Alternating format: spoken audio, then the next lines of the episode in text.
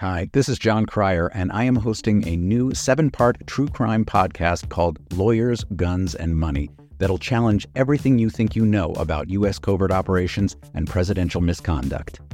From Jack Bryan, the director of American PSYOP, comes the incredible true story of John Mattes, a newly sworn in Miami public defender in the 1980s who has found himself completely in over his head. I step off the plane, and there is a van with a couple guys with Uzis. And one of them in broken English said, Welcome to Bogota, John. Mattes's first felony defendant has been arrested for having a machine gun and tells Mattes a dangerous secret. He was shipping arms into Central America on behalf of the CIA. As a first time lawyer, I want to act like I know what I'm doing. But with the help of a Colombian drug smuggler, how much money the CIA raised by hitting up drug dealers? A lot of money, millions of dollars. An Alabama mercenary. They were prepared to die to the last man. I saw this in them. I saw the fire in their eyes.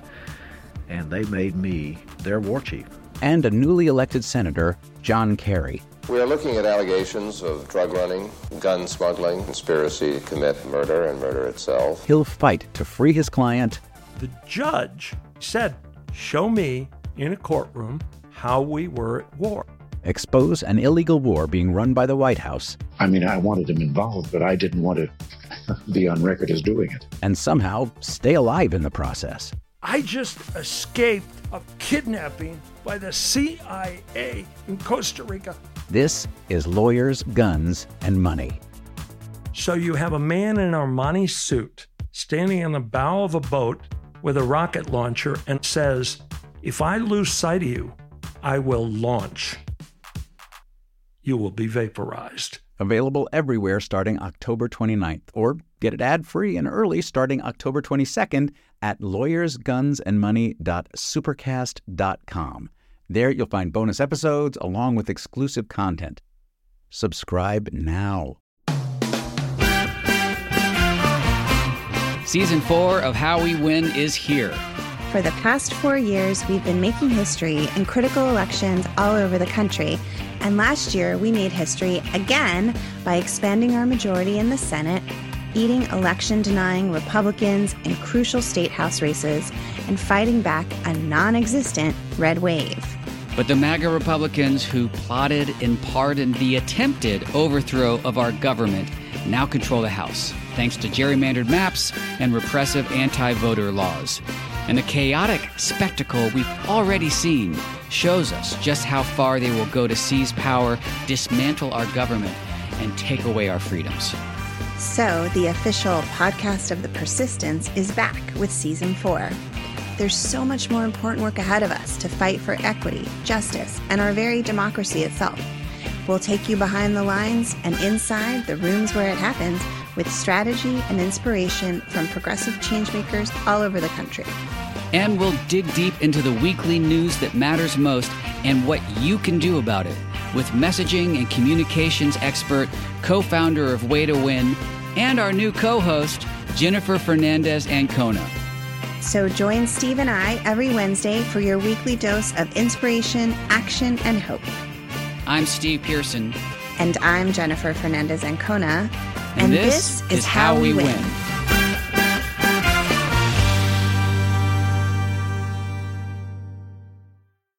Thanks to Third Love for supporting Mueller, She Wrote. Third Love knows there's a perfect bra for everyone, so right now they're offering our listeners 15% off your first order. Go to thirdlove.com slash AG to find yours today. And thanks to Betabrand for supporting Mueller, She Wrote. Who says comfy can't be work appropriate? Betabrand wants you to look good and feel good, even at the office. So go to betabrand.com slash AG, all lowercase, and get 20% off your dress pant yoga pants today. And check out the MSW Book Club. All of our series of book reviews, once available only to patrons, are now available to the public. Search for MSW Book Club wherever you get your podcasts, or head to mswbookclub.com for more information. This is Jack Bryan, the co writer and director of Active Measures, and you are listening to Mueller She Wrote. Lucky you.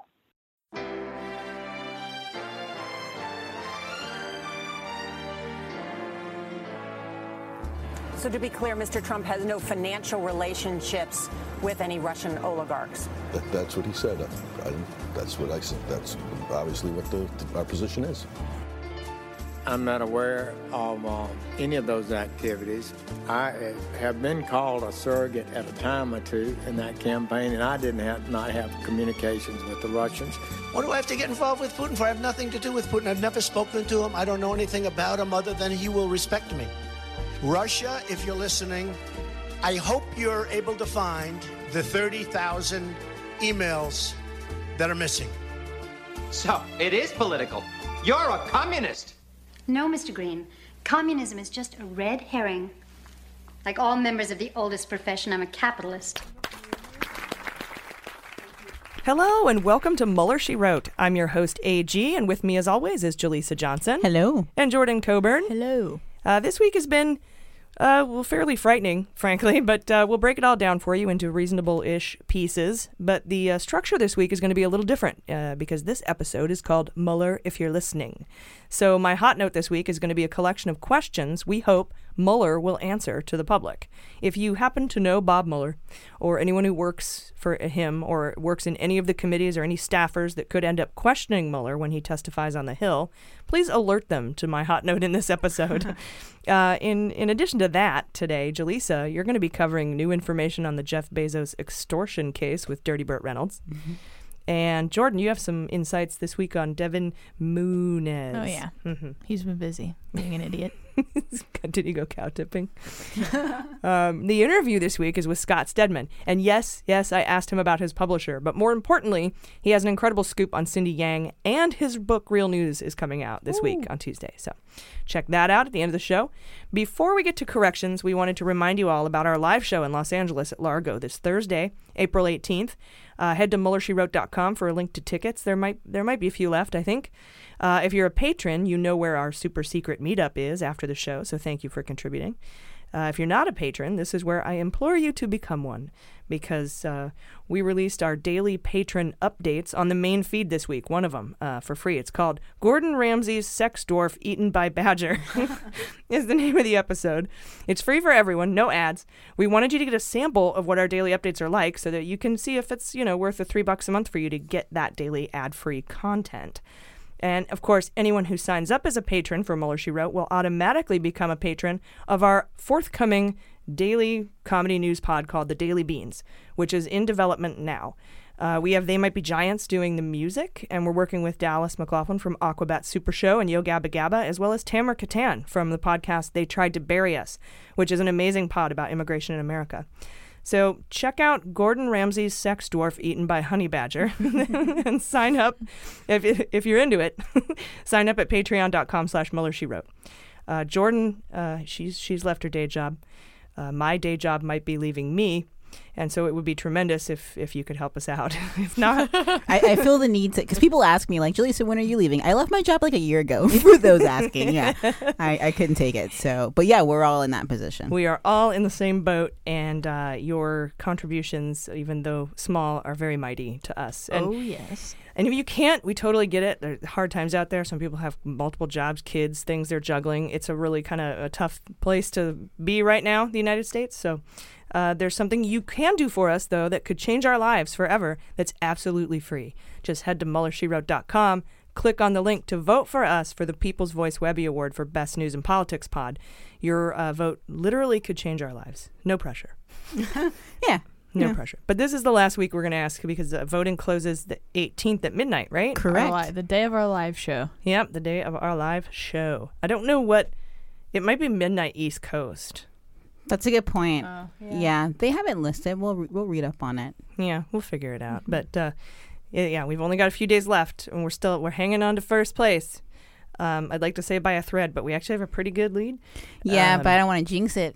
Yeah, I don't want to jinx it either. slipping. we so are sli- We have yeah. slipped signal like eight points. We we've we're like Hillary in 2016. Oh no! well, now we've jinxed it. we Russia. we slipped. That's what's happening. The Russians are coming in and voting. Oh so. no! Uh, actually, they're probably not because I think it's the Washington Post that's gaining on us, and I don't think the Russians would vote for them. Good point. Uh, I'd also like to personally thank Halo Top and Rose for getting me through this week. Uh, I was in the hospital, but I'm back at it. I feel much better. And I can't thank you guys enough for all your emails and tweets of support. They truly healed me, seriously, and the shot of steroids they gave me probably helped a little too. But all the love was absolutely wonderful. You guys are awesome, so thank you for that. And now, in the interest of accountability, it is time for my new favorite segment, Corrections. It's a mistake. It's hard for me to say I'm sorry. Oh, I made a mistake.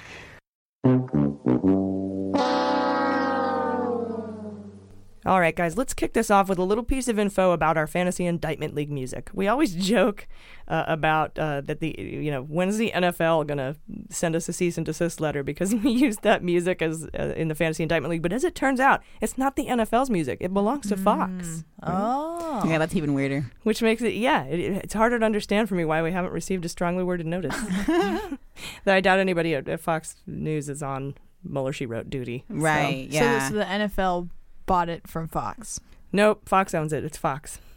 But the NFL plays don't. Oh, so they only play that just on Fox. Yep. Ah, It's the Fox's NFL theme. Totally. Mhm. Okay. Yes. But since we probably put that movie clip over it, it's probably considered parody, and we're probably protected. But oh, that's awesome. Yeah, parody fair use. Yep. Yep. Totally. One of those things. Nice. Uh, at least that's my story, and I'm sticking to it. Though, though if I gotta, I don't know. If it were the NFL, I'd be like, I fold. You're right, dude. I'll stop using it. But if it were Fox, I'd kind of be like, Right. Mm. If it does fall under satire, and not parody, we're less protected, but they still have to find us. So, hey. Don't tell them.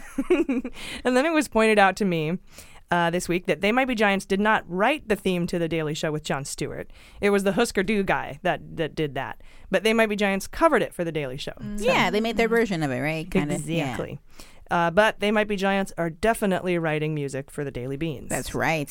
Original. All original. Awesome. And I've already heard some of it, and it's fucking fantastic. Oh, hell yeah. All right, in the uh, Oranges Daily episode, Jaleesa said that Puerto Rico was a whole country of brown people, uh, which was satire. Uh, Yeah. but we got a great email reminding us that it's actually a whole unincorporated territory of brown people. Yes, and I Thank you. appreciate the distinction. It's not a country. There's no three Mexicos. You're totally right. and I think that was kind of a joke, but Right, right. I think it was also sort of a joke where they're like, "Excuse me, it's an unincorporated yeah. territory," which Hey, is I love teaching moments. which was also funny. Uh, and Shepard Fairey did reach a settlement with the Associated Press and Mannie Garcia, the, the original photographer of the Obama Hope picture. Yes. Uh, he also got probation and a fine. Hmm. Which brings me to all the edge lords Justice. adding me about Assange, like me, or you don't like civil disobedience. Brr, brr, brr. I'm like, no, I fucking love it. But if you get arrested, you got to do your time. That's p- kind of the part of the coolness of it. Like, fuck off. Totally. We get rid of the jail. It's no longer cool. exactly. totally. Ugh.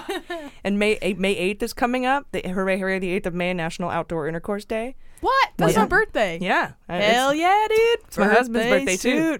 What's in the water, man? it's an interesting day. Which is also illegal, but that's what makes it exciting. Good point. Okay. So, you know, back off. And besides, if, if Assange gets convicted here, he'll serve like four months in a hotel type jail uh, situation with other lawyers and doctors and Cohens. Right, with Epstein. Probably. Yeah, and Epstein and Cohen. Uh, it's not like fucking Solzhenitsyn over here. So chill out, Guy Fawkes. Um, Yeah. And a reminder Julian Assange is not someone that's like committed to justice and getting like he he is a per he gets money off of this, you know.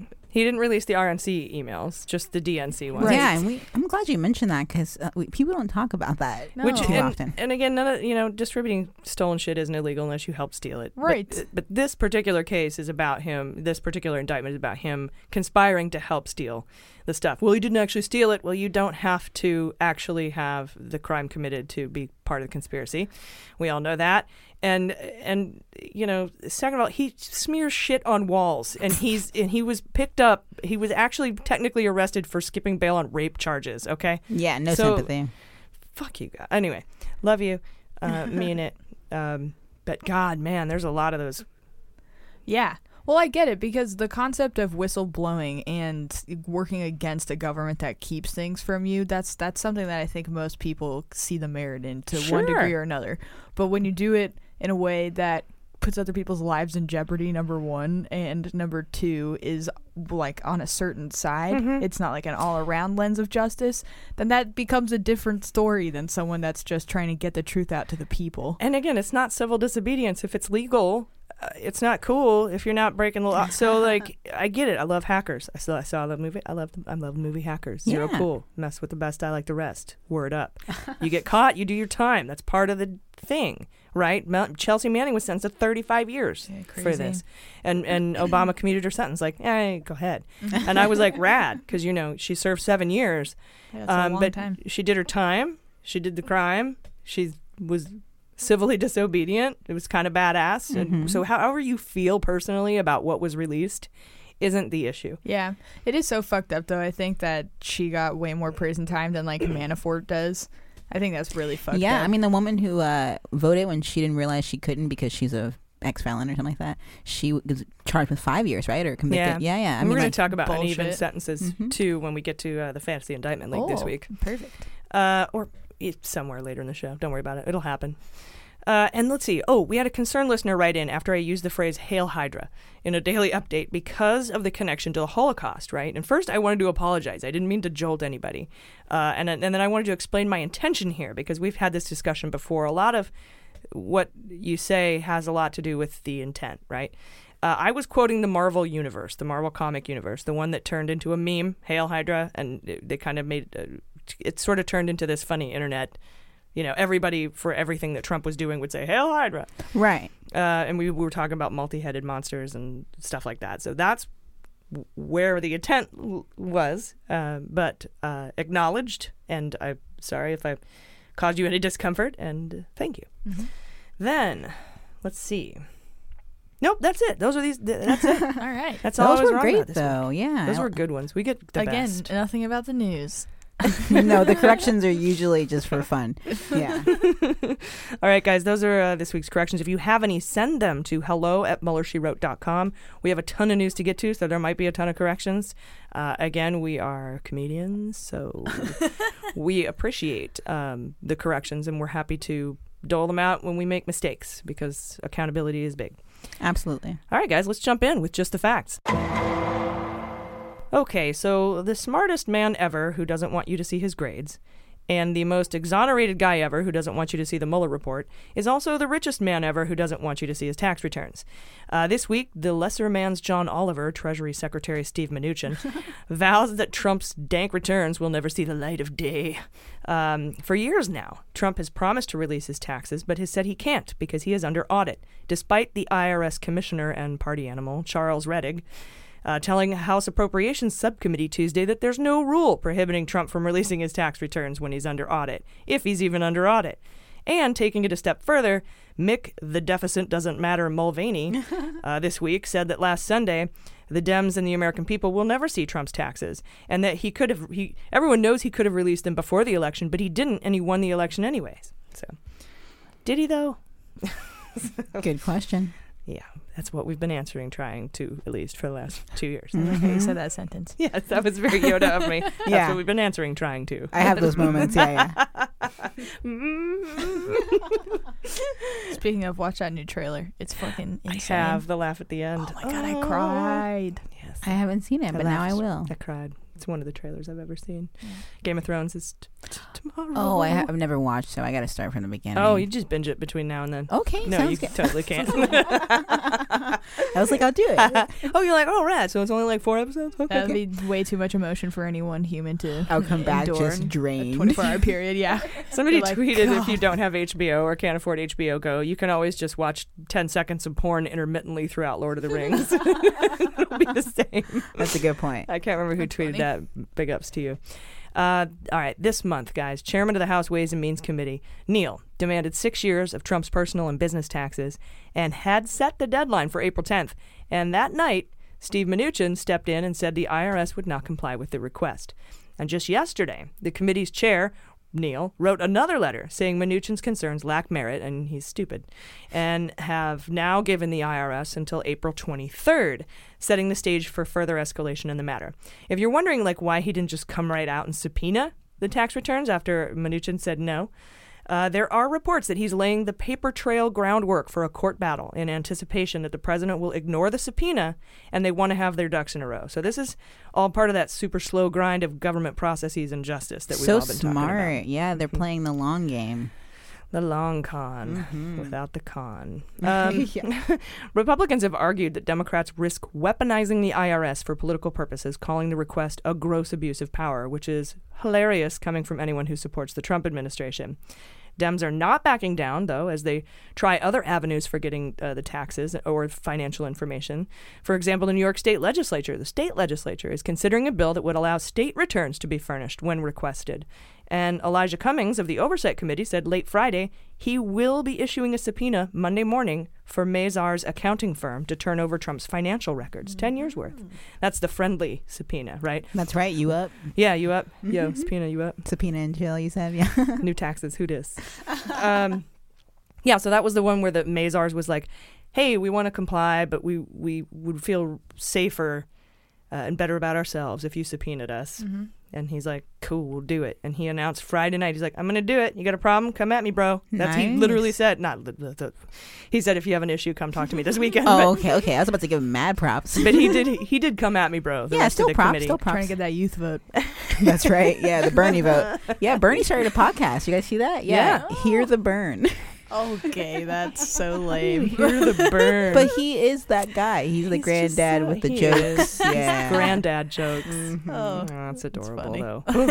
hey, I just listened to his You hear podcast. that? Everybody, Oh, just me. Yeah. he's gonna have a lot of. He better get a good sound guy because it's gonna be a lot of popping and, and it, like Definitely. he's gonna peak that. Yeah, it's hosted by a a, lot. female, and she has him on as a guest. That's interesting. Bernie comes on as a guest of his own podcast. Yeah, yeah. It's hosted Oh. Is that by like like, a his press secretary. Is that like a podcast in the third person, sort of? Sort of, yeah. It's a whole new game changer. Referential.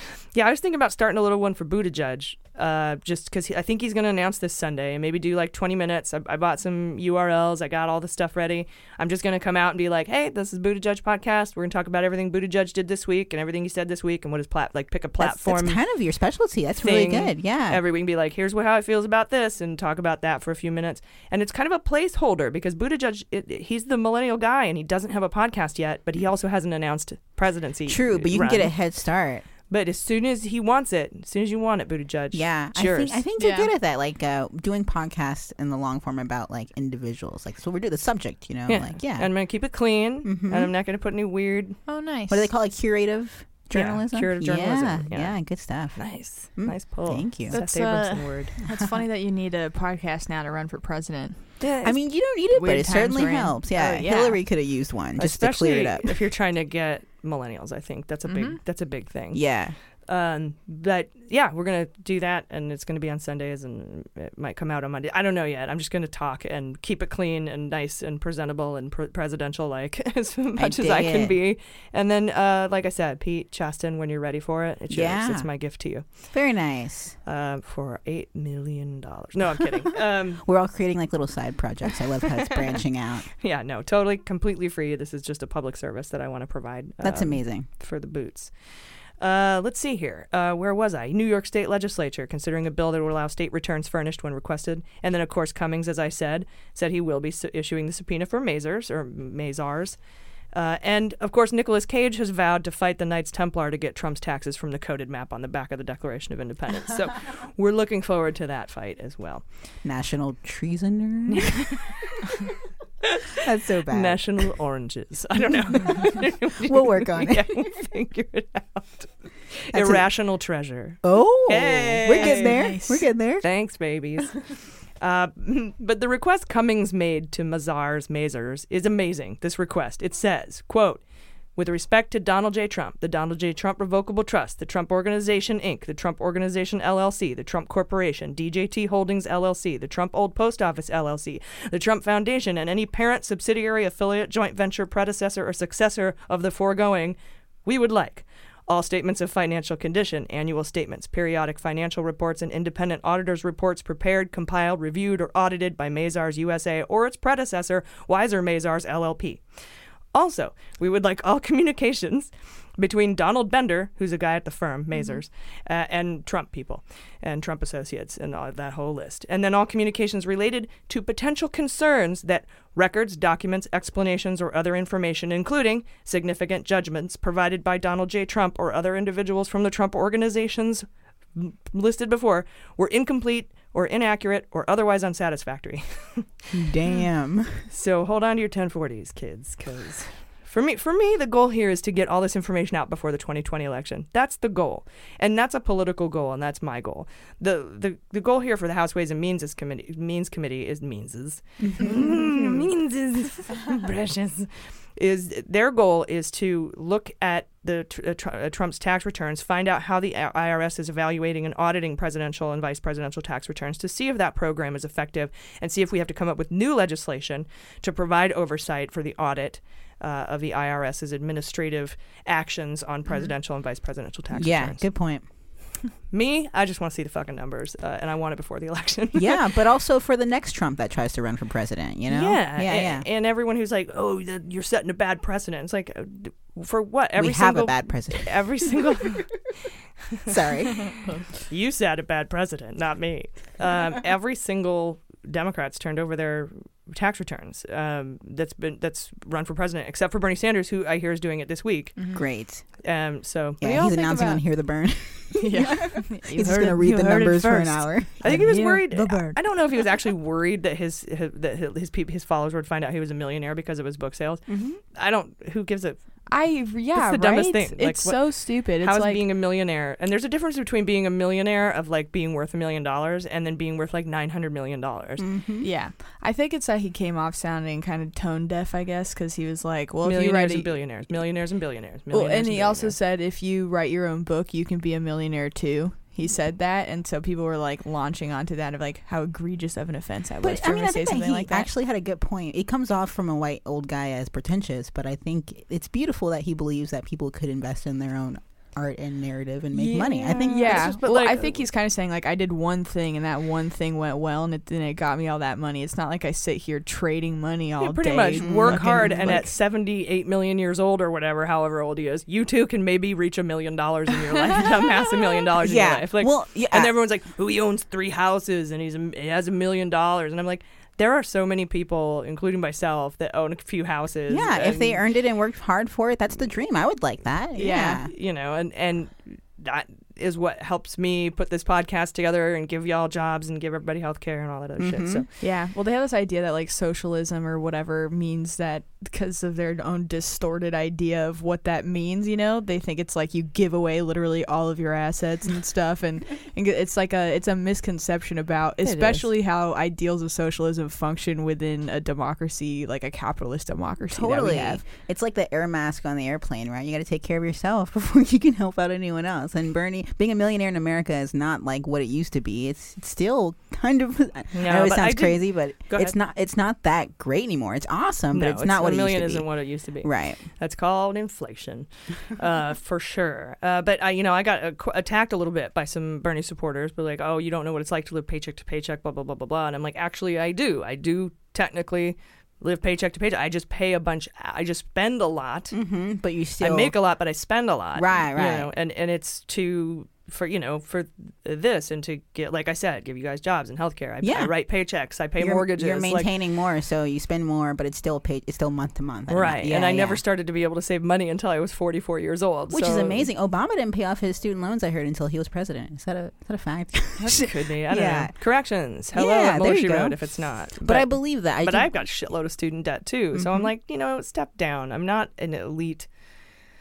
You're not the one percent. I'm not bougie. I am, but well, never mind. Right, right. Um, anyway, uh, I just I don't understand why Trump supporters don't want to see his taxes or they aren't demanding his taxes too, um, especially when it comes to stuff like Julian Assange and WikiLeaks, when they're like full transparency, full transparency, but they don't want the full Mueller report. They don't want the full tax. yeah, double standards. Typically, those people wouldn't be pro Assange though, because Assange is for a while like you know a hero to the left. but to he's a lot of people on the anti-Hillary, left. and that's all they care about. Yeah, a true Assange fan. If you're a real Assange fan, what were his first two songs? Name Yeah. two songs besides. Hey, what's his cat's name? name two songs besides Chelsea Manning. name two crimes besides Computer Fraud and Abuse Act. That's so Um, funny. But the the thing is, is, is like if you're a real, if you're really into that kind of transparency thing, then you will want to see Trump's taxes. You will want to see the full Mueller report.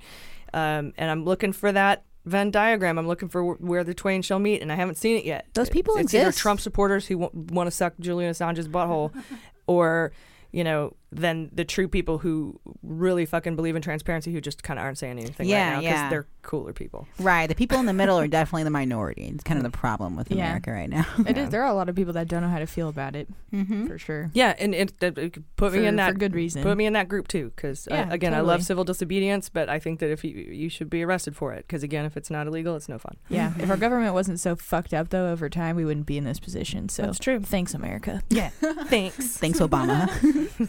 thanks, Obamacare.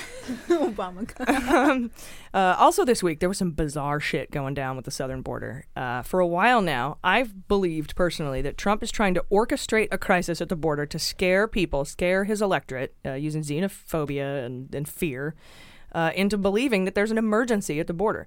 Uh, there is a humanitarian crisis in, in South America, and uh, particularly the three, the three Mexicos, the, Right, the right. Triangle there. Um, but this week, all those beans kind of came true. First, we know that Trump is moving to stop aid to the three Mexicos, which, like I said, the, sorry, the elitist educated among us know it as knows them as El Salvador, Guatemala, and Honduras. um, but I think this is simply to drive more asylum seekers north. I don't know if he if, if this is an intended or an unintended consequ- consequence. I think it's intentional.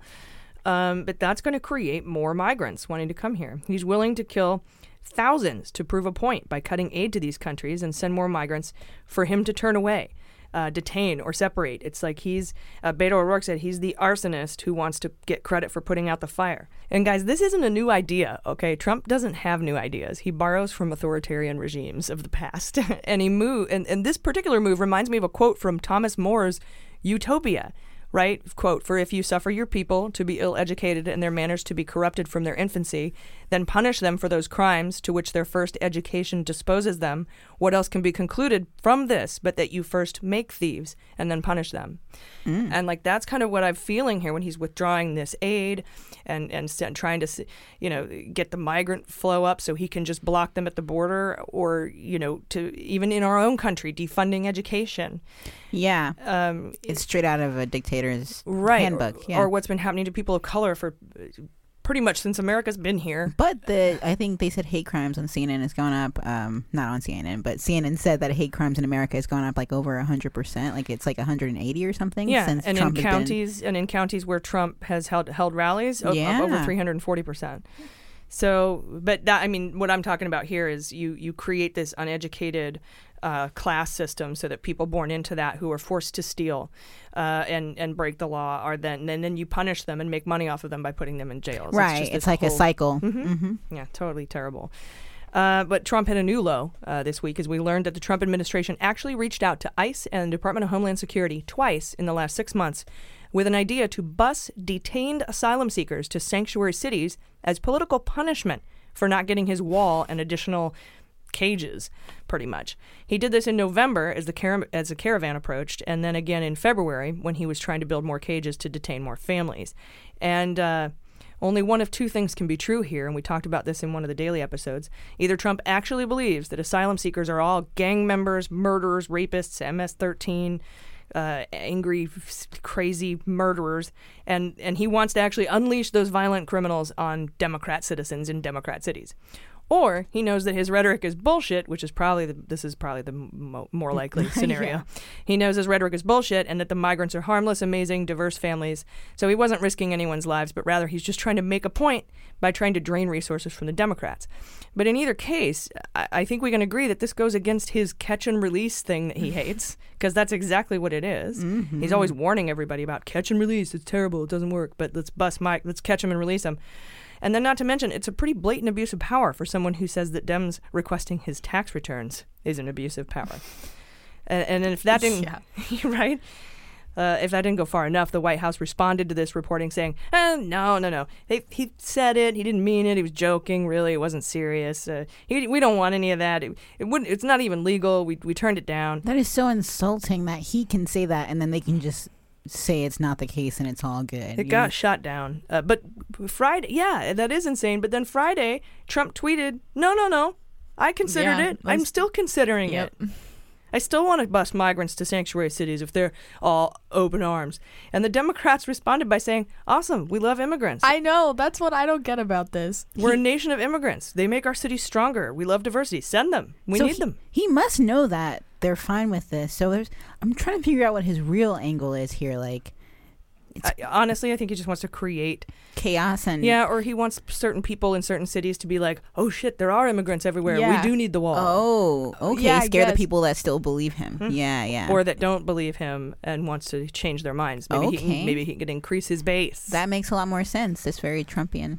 Yeah. When I was talking to my boyfriend about this, he was like, "Okay, cool. That sounds like a good idea. Mm-hmm. like Yeah. bring bring them to people that actually will work to get them the resources." But I know obviously that there it's not that simple. oh, and also we'd like to request additional federal funding. Right. Yeah, yeah, yeah. exact- because he For won't, schools he- but he won't though. course so not. that's He that's wanted to where it defund sanctuary not cities. okay. He wanted yeah. to stop sending federal funding to sanctuary cities to punish them for even being sanctuary cities. So. Yeah. The fact that they're called sanctuary cities, like, why is that a negative thing? That's Yeah. in itself, by definition, beautiful. Like, yeah, bleeding heart liberal Right. sanctuaries. yeah. And that's a negative. It's supposed to be a negative. It's not like Yeah. rapist central. It's sanctuary. right. sanctuary is where you go to be safe. Yeah, they would certainly get treated better if they were processed through a sanctuary city. For sure. I would imagine so, depending Yeah. on the numbers. Yeah. any, any too large amount of a number of things will like break a system. I know it'll still overwhelm those that do have these programs to help them, yeah, but you're right about it being overall better for them. hmm Yeah, and of course, uh, these are beans, but it can't be a coincidence that pretty much every political appointee at ICE, Customs and Border Patrol, and Department of Homeland Security have e- either been fired or resigned lately. like Wow. this recently. We need a chart for that, like one of those, just to like visualize it, because it's crazy how many people have left under this administration. Yeah, they have no one to head up anything at DHS right now. They're and that's how they want it. Yeah, that's how Trump wants it. yeah, Yeah, he he prefers said that. acting. Mhm. Um, maybe he thinks it's like acting like as an actor. Right. He's like, yeah, I know Hollywood. I know acting. I like acting. He came right out of Central Casting. He says that all the time. He does, Maybe that's yeah. what he thinking of acting. So- hmm Uh, but the most Home Alone in the White House. God.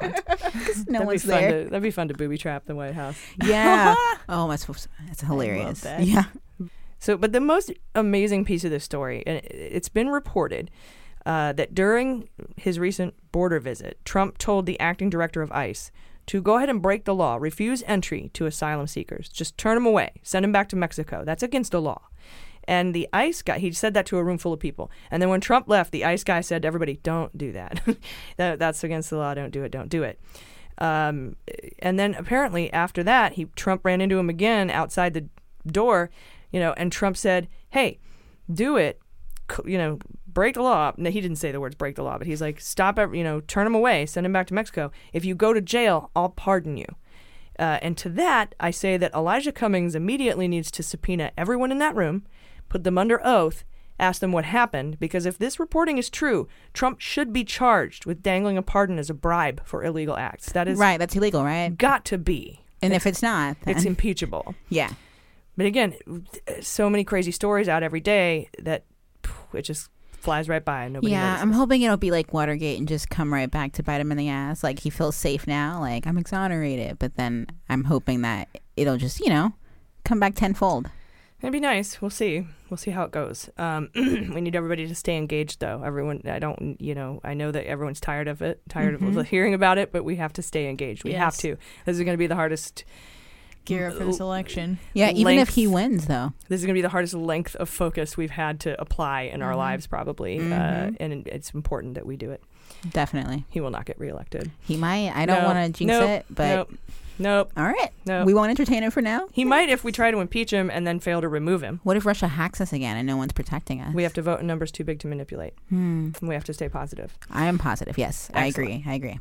And now we are moving into week four of Attorney General Bill Barr doing what we all feared he might do and shove the Mueller report in a drawer, effectively hiding it from the American public and Congress.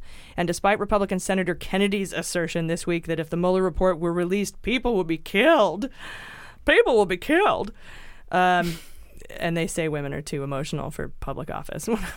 Right. Mm. And if he means like someone that, you know, actually could be killed through some kind of intelligence situation, like you would think that that means let's see what's, you know, in the report summaries at least. It sounds even more concerning if that's the case. Like there's more on the line if that's true. Yeah, true. hmm but it Um, might not be true. Who? Well, if he was talking about sources and methods, like Valerie Plame, for Mhm. example, a situation like that, then yeah, that means that there's serious information in the report. And you, Jaleesa, reported that earlier in the week. I don't know what the fuck he was thinking, and I can't ever pretend to know what Kennedy's thinking because Mhm. he's just such an idiot. But what we do know is 80, 86% of Americans want to see the full report. And while I personally do not want the full unredacted report, underlying materials, and grand jury findings released to the public because it could jeopardize the 20 or so open and ongoing investigations birthed by the Mueller investigation.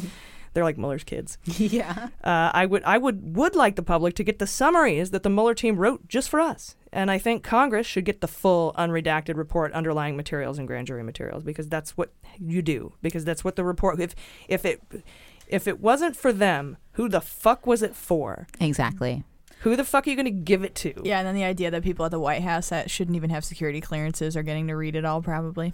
Yeah, well, nah, it makes Mm. my butt hurt. I That is huge beans. That's huge beans. Yeah, that total- might not be the case. But total beans. But I I'm pretty sure see I'm it. pretty sure Matthew Whitaker read the read the top. That's why he was sweating so much. yeah, sweating bullets. Uh, of course, this week Barr testified in an open budgetary hearing and, and decided it would be a good idea to say the FBI was spying on the Trump campaign, or he thought they were spying, even though he could provide no evidence of that, nor has anyone in the last two years that they've been accusing the FBI of spying on the Trump campaign. Uh, and that prompted career professionals like Comey and Brennan to say the FBI doesn't spy, asshole. They investigate, they surveil. Uh, which just proves to me that Barr is all in for protecting Trump uh, and advancing his bullshit narrative. That that performance was for a one person audience, and it was Donald Trump. Is it the CIA that does the spying? Because someone does spy, right? Or is that NSA? Yeah, but we don't really call it spying, and it, it's something that we do to other to our adversaries. Okay, yeah, just like Christopher Steele, right? Because I was like, spies do exist in some uh, government capacities. Yes, but yes, I don't know yes, what our but equivalent we don't would spy on our own citizens. Right. Got it. Yeah, that makes sense. They'd be Yeah, yeah. surveilled or investigated through a right through or a FISA warrant process. or yeah we serve warrants we investigate we you know especially when they meet with the Russians a hundred times and lie about it we look into that Makes sense. Yeah. we don't spy on on it and, and that was a really really bad way to put it but hmm What about the Patriot Act? That, that doesn't count, right? Because he's that's or- that's spying on America Okay, okay. So that's the exception. no, you're right about everything else not intending to, but that particular act does make it legal, I guess. Well, and honestly, I wouldn't even classify that as that. I mean, the Patriot Act allows uh, for them to look at communications between Americans and other people. It's, they they aren't gathering all of our emails and phone calls and all that shit like some people think that that's what the Patriot Act does. Got that's it, not what it. they're doing. Um, they're trying to find communications between maybe American contacts and terrorists or other foreigners or bad actors, uh, and they don't amass everyone's emails somewhere and then go and they that they have on file where they can just go grab them if they need them. Got it, okay. That's definitely not how it works. You have to go through the FISA warrant process to the FISC to get that kind of information. If you want the pen register or the phone calls or you know anything a wiretap or anything like that, you have to go through these massive procedures that we've uh, Jordan's outlined for us on the show before. Yes, yes, eloquently. Yeah, I still don't like the Patriot Act though. yeah, yeah. Questionable. Mm. Yeah, there's but you have to like toe a line between national security and liberty, and it's like, and I for one am like. My social security number is everywhere. My DNA, you can have it on file. you can chip me. You can get my fingerprints on file. I am not. I don't. I have no fear. You have nothing to hide but your name. exactly. Except who I am and where I But that's work. it. Um, but like for like for serious, I was in the military. My I my blood type and everything. I'm so well documented, and I have so many tattoos that it would be really stupid of me to commit a crime. Right, because they'll catch you. Yeah, They totally will. But and then there's the weird Alexa thing that records everything that you do. That's weird. Oh yeah. Uh, so yeah, I mean, we can sit here and talk about privacy versus liberty all day, but you know, Trump's a dickhead. so no, I do not trust Barr one bit to thoughtfully redact the report uh, he intends to release next week. Uh, and Thursday, House Dems wrote another letter, again, probably laying the paper trail for the legal battle to come, like the other guys were doing with the tax returns, Right. demanding the full unredacted report and evidence for Congress, as well as condemning the Attorney General for his characterization of the FBI's investigation into the Trump Russia uh, probe, calling it spying. which is so irresponsible. I mean that that single phrase right there just ripped my belief in an independent judici or Yeah. justice, not judiciary, justice Department of Justice. Right. I think Inspector Gadget, like it does them no justice. okay. you guys remember that? I do remember I Inspector remember that Gadget. movie. I don't remember the quote. Oh, um, no, I don't remember the quote from the movie either, but just the idea of like them spying on us, like it doesn't Oh, sound oh. good. Sorry, it just made me think of Inspector Yes. Gadget. Yeah. Hmm. Well, we uh, we also had Don McGahn speak out this week, Hmm. uh, as we learned that Mueller is packing up his office and just saying. Uh, McGahn basically said, "I spent the last couple of years getting yelled at, and you may soon read about some of the more spirited debates I had with the president." And as we know, Don McGahn is central to the obstruction question, as he witnessed most of it, as did Priebus and Bannon, all part of obstruction junction, uh, and all who still retain the same lawyer. And as you know, we've long said that if you have the same lawyer, you have to sing off the same sheet of music because otherwise there would be an ethical violation. Mhm. So that's still happening.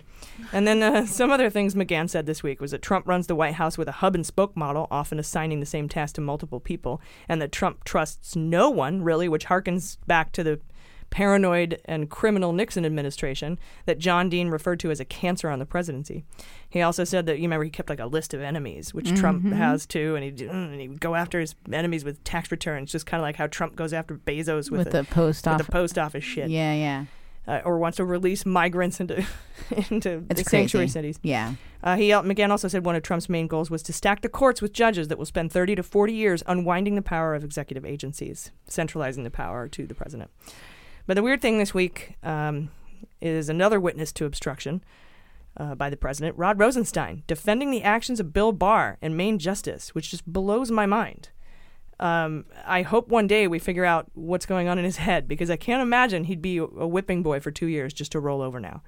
Uh, unless he's just trying to protect the appearance of the independence uh, of the Justice Department, which, as I said, is all dried up when Barr said we were spying on Trump. And then, uh, let's see, uh, more this week. Devin Nunes. He got all kinds of cowpucky this week. And Jordan, uh, you're going to cover Nunes in your hot note. Oh yeah. But most interesting to me this week is everything we learned about Mueller's spawn. The 20 or so investigations now open and ongoing into Trump, his campaign, Russia, the Middle East, his inaugural, the associates, and his businesses, just to name a few. We learned this week that the Flynn case has been handed off to the U.S. Attorney's Office in D.C. We also found out that the Southern District of New York has been questioning Hope Hicks and Trump bodyguard Keith Schiller about the hush money payments. And we found out recently that the Roger Stone case, which reeks of conspiracy, was handed off to the the uh, U.S. Attorney's Office in D.C. as well. And if that's not enough, we found out that from a Stone filing this week, one of the Stone filings, there were many, that one of Mueller's team, Zelinsky, who joined Mueller's team from Maryland, came from Maryland to be on Mueller's team, has now been reassigned to the U.S. Attorney's Office in D.C. as the special assistant to the U.S. Attorney, Jessie Liu, who, if you'll remember, was going to move up to number three at Main Justice, but then Trump said no. Mm-hmm. So he's moved there. And you might want to keep your eyes on where the rest of Mueller's team ends up uh, after the seeds blow into the wind.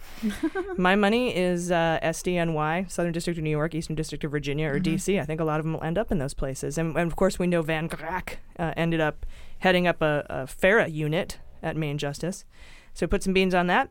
We also, and that maybe that's what Rosenstein's doing. He's just trying to orchestrate all these cool things before, but and he's not in charge anymore. Barr's in charge. So I don't yeah, know. yeah. I I, would get it. hope that he'd be trying, but like Jordan was saying in the daily episodes, he might just want out too.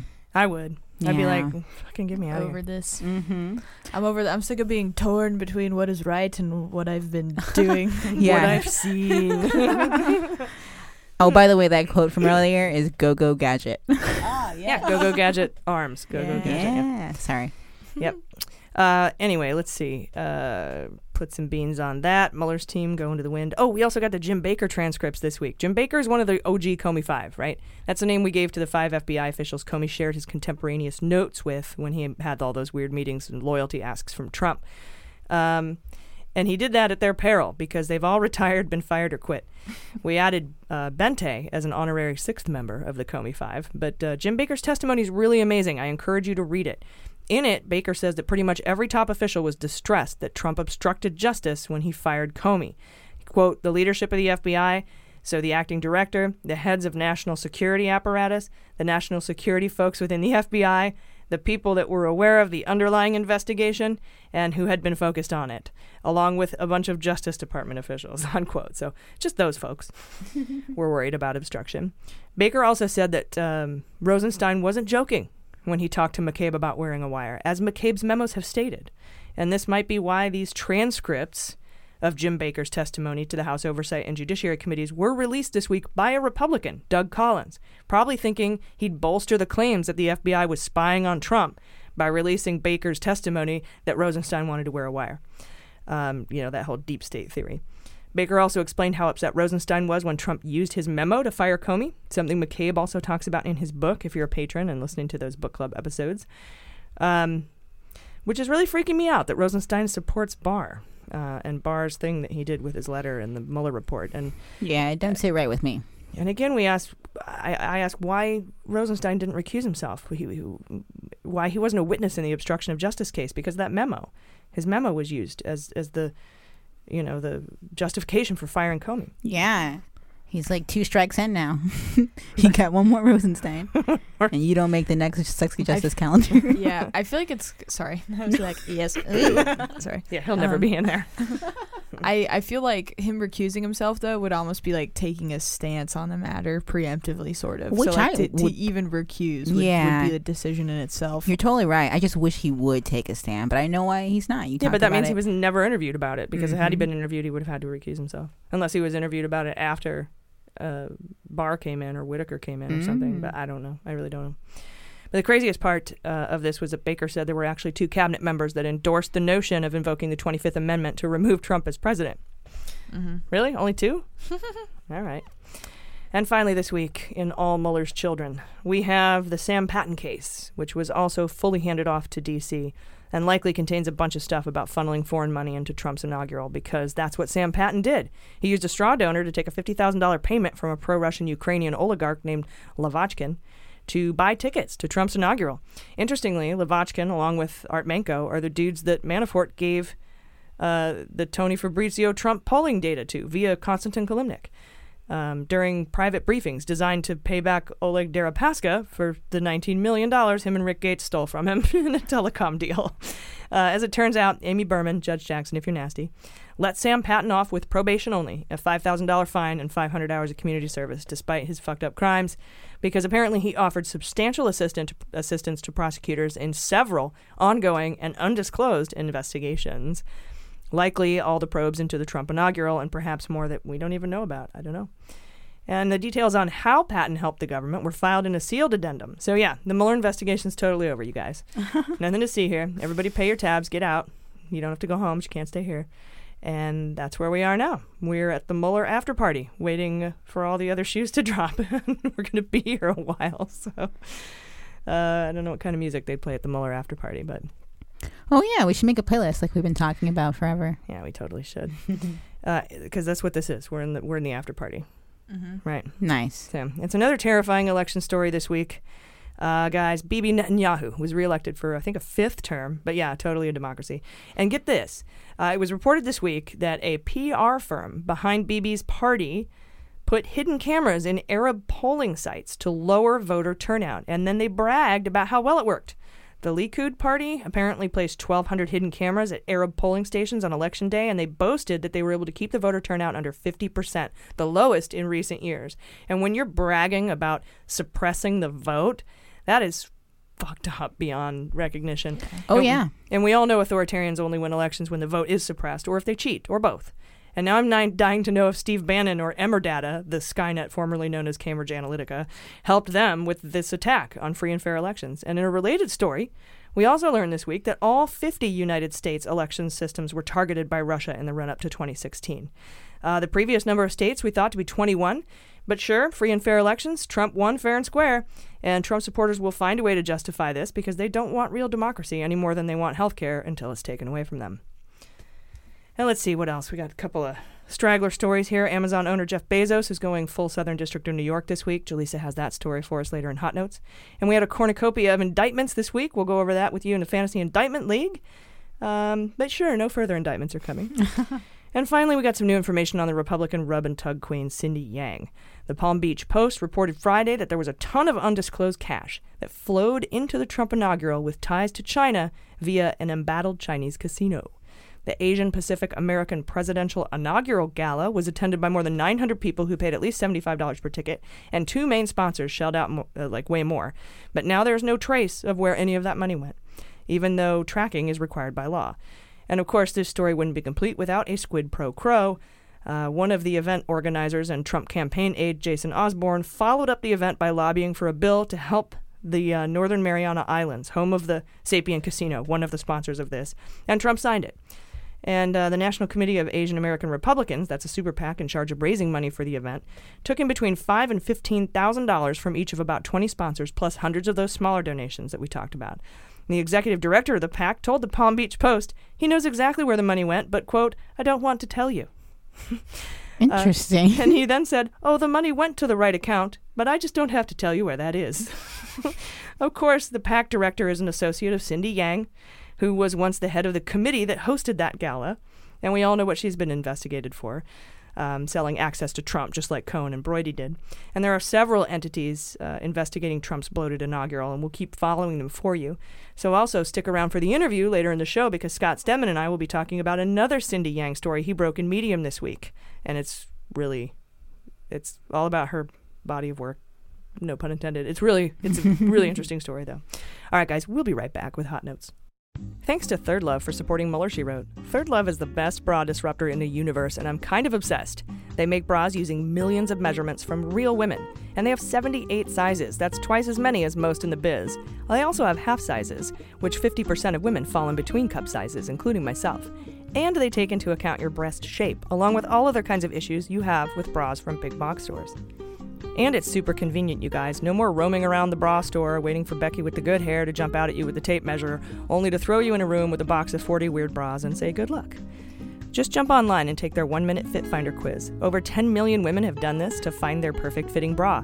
They help you identify your size and shape, which bra fits your lifestyle the best, and they help you correct issues with other bras you've had by asking about spillage or digging straps. And there's a 100% fit guarantee, and returns and exchanges are free and easy.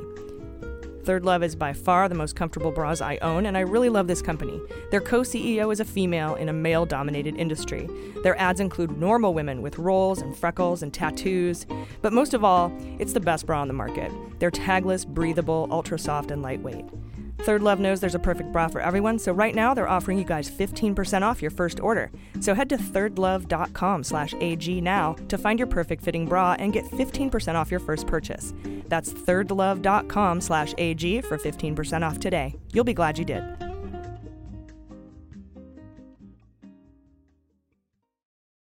All right, welcome back.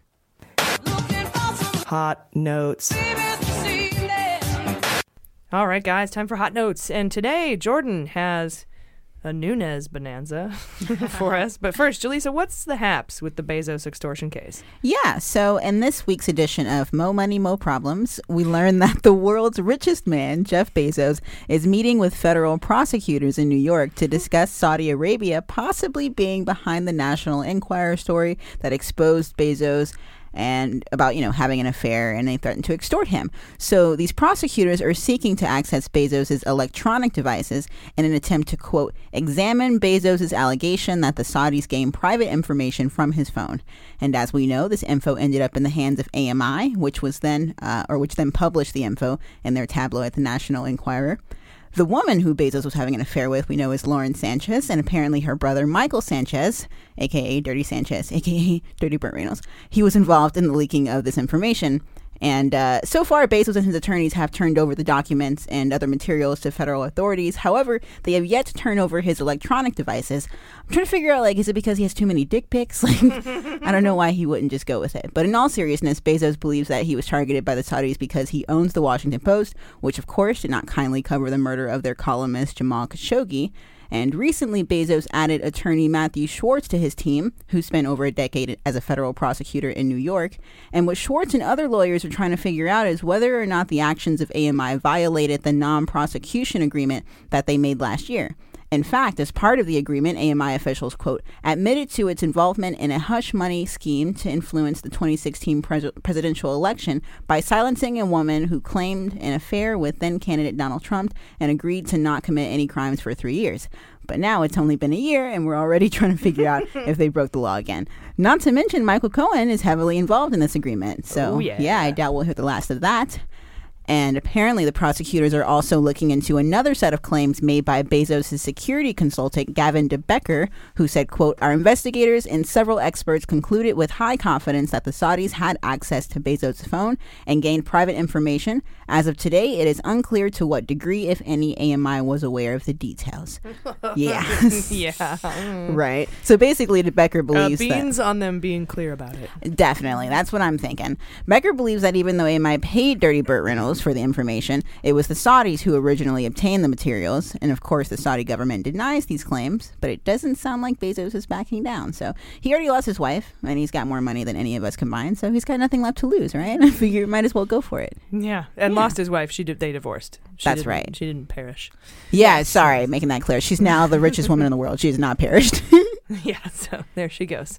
All right. Well, cool. Thanks for that update. Interesting. Thank you. For sure. Uh, Bezos, um, Southern District of New York.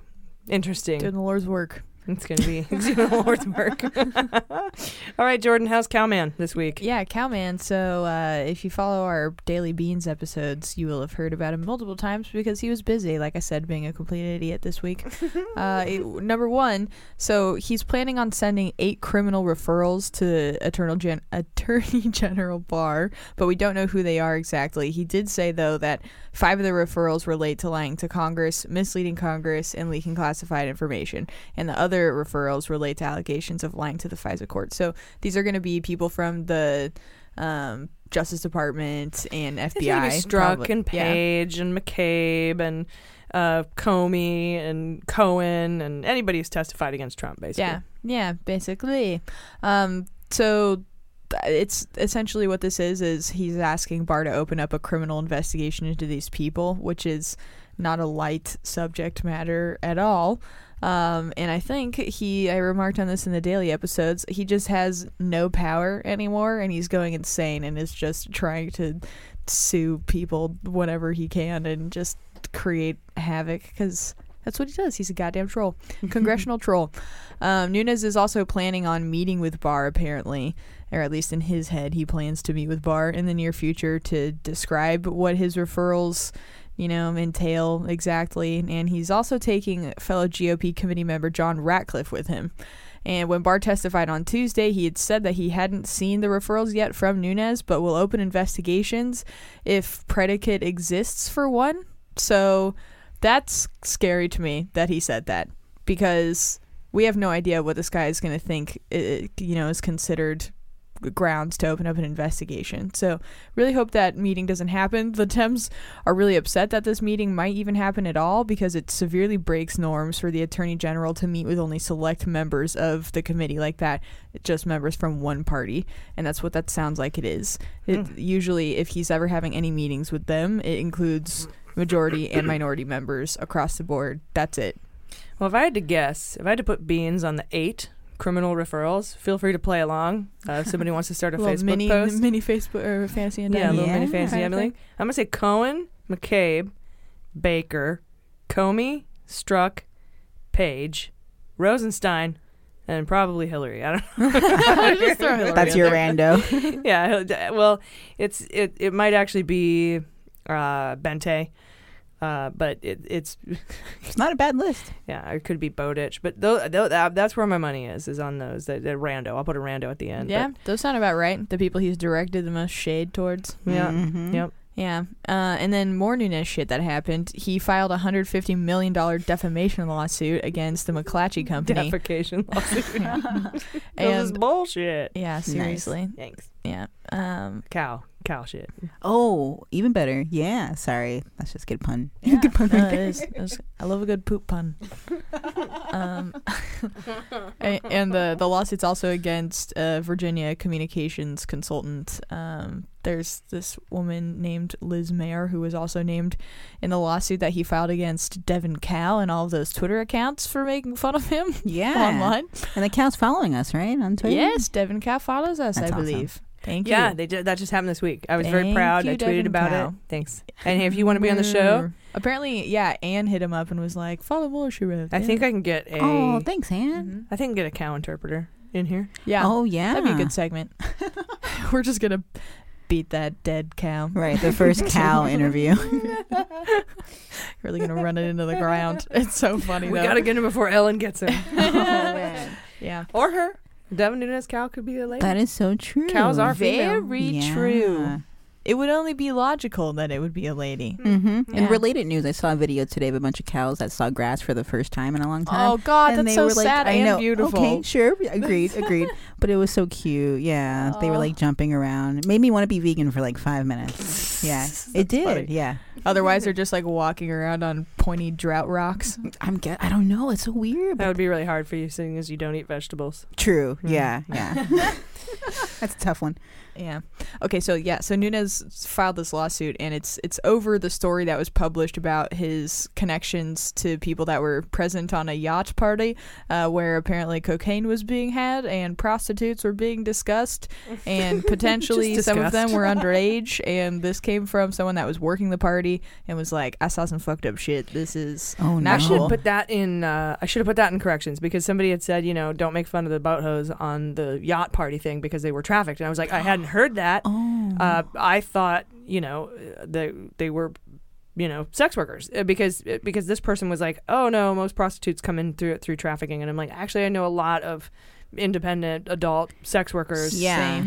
Um, and no shame in the game of being a boho. I guess that's. Um, but that's exactly where I go in my head. Yeah. because I know I know folks that do this, and so it's like, oh, I just assume. But I, if these are trafficked underage girls, of course that's terrible. Right, I would never condone that. Yeah, I Yeah, think our that's angle of making fun of them was because they were, you know, working for uh, shitty people. But Yeah. still respect the hustle, I guess. Yeah, that is that is really awful if that was the case. I should just know if it's a Republican yacht party, they're going to be underage or trafficked. Yeah, that's awful. I'm sorry, Trump supporter, not Yes. Republican. There we go. There we go. Yeah, in my experience, yeah, coming from Vegas, I had some people that were pretty close to me that did sex work, and that was definitely like a thing that they did is just go and sort of be client like their clients were DC people and, and like wealthy people Mhm. like this and and they yeah, and they were probably were often around like yeah, is- yeah, Mhm. which is good and really sad that that's possible that this was the case here. yeah. But the story that was published was connecting Nunes to this debauchery because he invests in uh, the winery that apparently the the it was a charity event, a charity yacht event. Wow. Um, they were the the winery that was putting that on Alpha Omega Winery. Uh, he invests in, and so he he's coming out saying, "Don't connect me with those people. This is the complete smear campaign. I wasn't even close to being on the boat, and I didn't know obviously that any of that stuff was happening." And and I I mean. I might believe that. I, I, might believe that. I believe that. I do believe that. I think the lawsuit. I rarely is- believe in Nunes, but I, I might believe. I might believe that. Yeah, I, I believe that as well. Um, but he said on Hannity to all the people out there that are defaming him, if you're out there and you lied and you defamed, we are going to come after you. Which is So I very guess he's gonna sue Mueller. She wrote.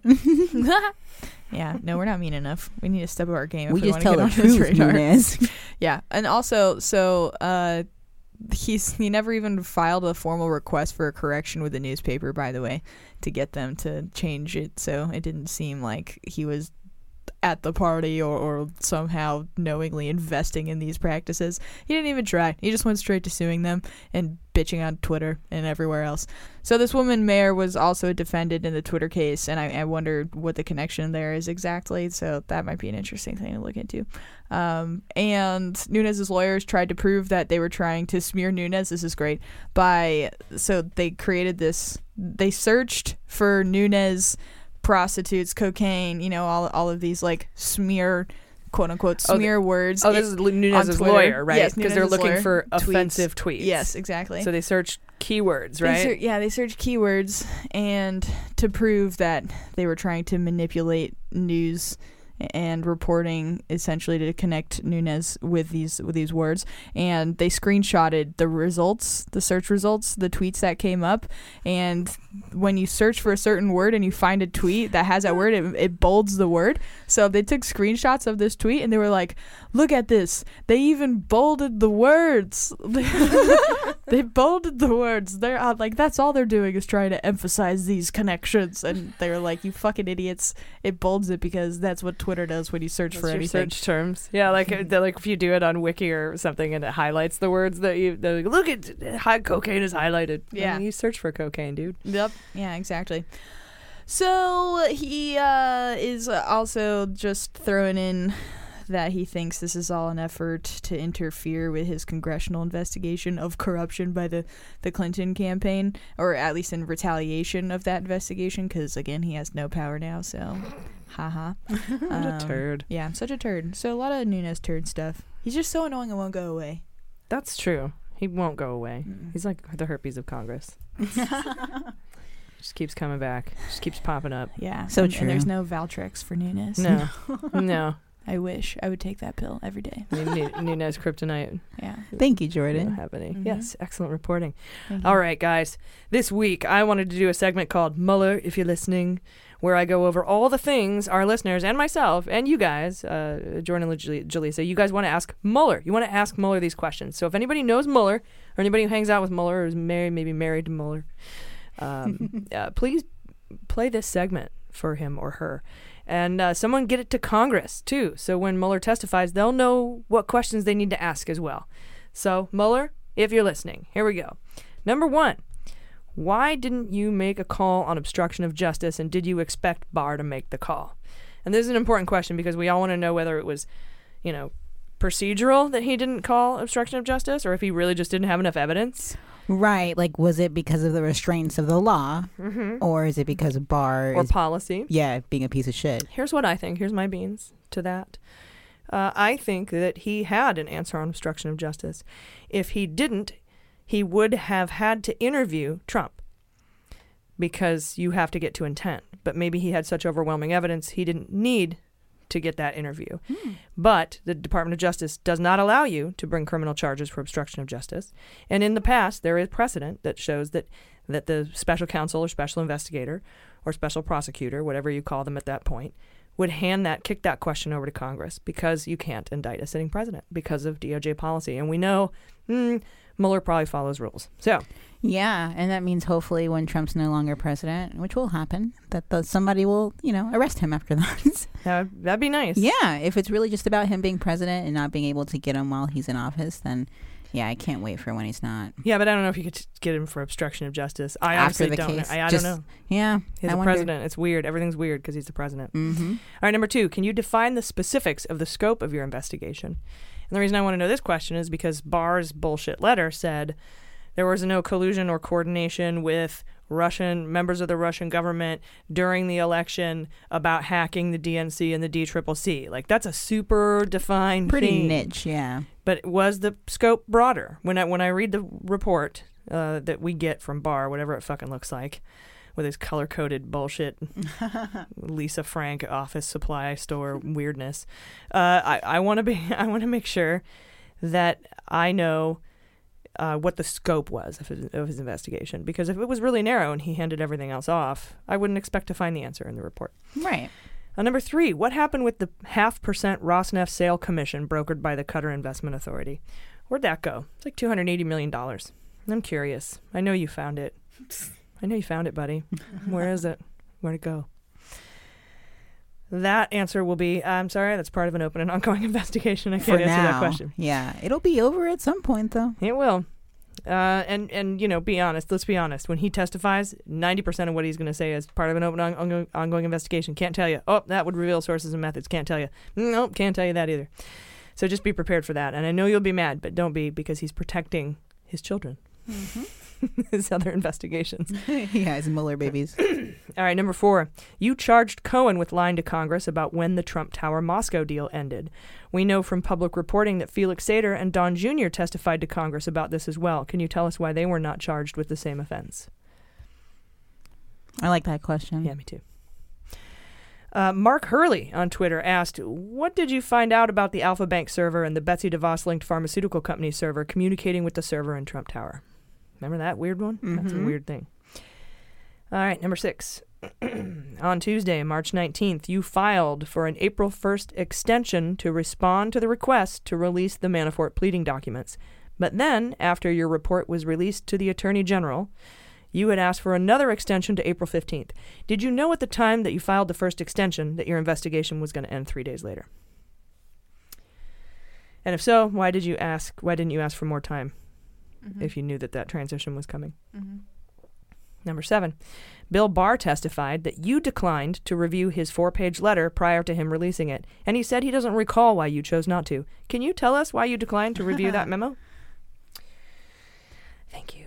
Number eight, do you know why Bill Barr consulted the Department of Justice Office of Legal Counsel before deciding to make a call on obstruction of justice? Why did he talk to Engel?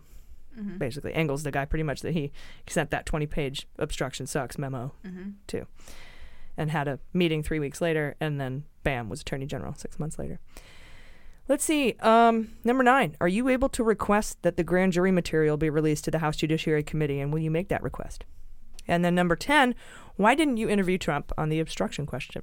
And as I said, my beans, and these are super space beans, is that he didn't need to because he had enough evidence, but he can't indict because that's the Department of Justice policy, so he was putting it over to Congress, and he wasn't expecting Barr to make the call. That's just my thought. But I want him to say it. Say it. Tell me.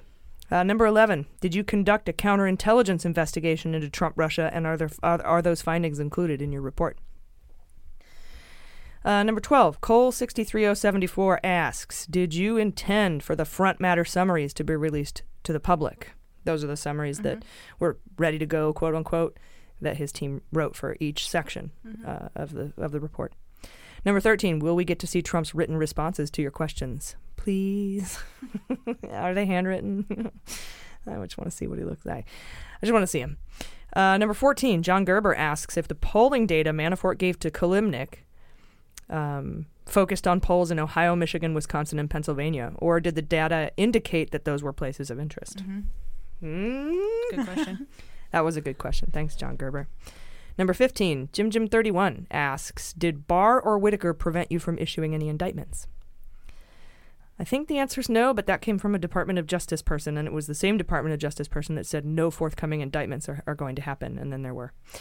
Uh, number 16, Mara Me 1988 wants to know if, as reported, your team is not pleased with the characterization of your work by Barr. Why have you remained silent about it? Mhm. And the follow up: Are you satisfied with Barr's characterization of your work? Yeah. God, I wish Mueller would talk. Talk to But he us. won't. no, he won't. Number 17. Why wasn't Rod Rosenstein a witness to the obstruction case? I got to know that. That's mine. Mhm.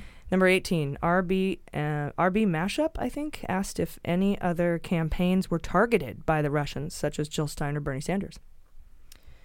Number 19. Is Trump compromised by any foreign actors? it's pretty basic. And number 20. Finally. Uh, Justin Duff asks, Will you please reimburse me for the life size oil on canvas portrait of you that I prematurely commissioned and displayed in my living room? Jeez. so, Mueller, uh, Justin Duff wants his money back. Oh no. All right, so those are the questions. Those are, we we got t- tons of them. Yeah, those are great. And those are the ones in order, the ones I wanted to ask, and then the ones that came up the most often um, amongst you guys. So thanks for sending those in. Hashtag Mueller if you're listening. Uh, tag us at Mueller She Wrote. Uh, if you have any more questions, and somebody, if anybody knows anybody in the Congress, any of the oversight committees, judiciary, intelligence, uh, get this to a staffer. These are some questions that, that I think the American people want answered. Definitely. And do us a favor uh, this time. Would you guys coordinate what questions, who's going to ask what questions, so it's not the same fucking questions over and over again? Because that was driving me pretty nuts. you guys talk to each other, all right? Thanks. Appreciate it. We'll be right back. Thanks to Betabrand for supporting Mueller, she wrote.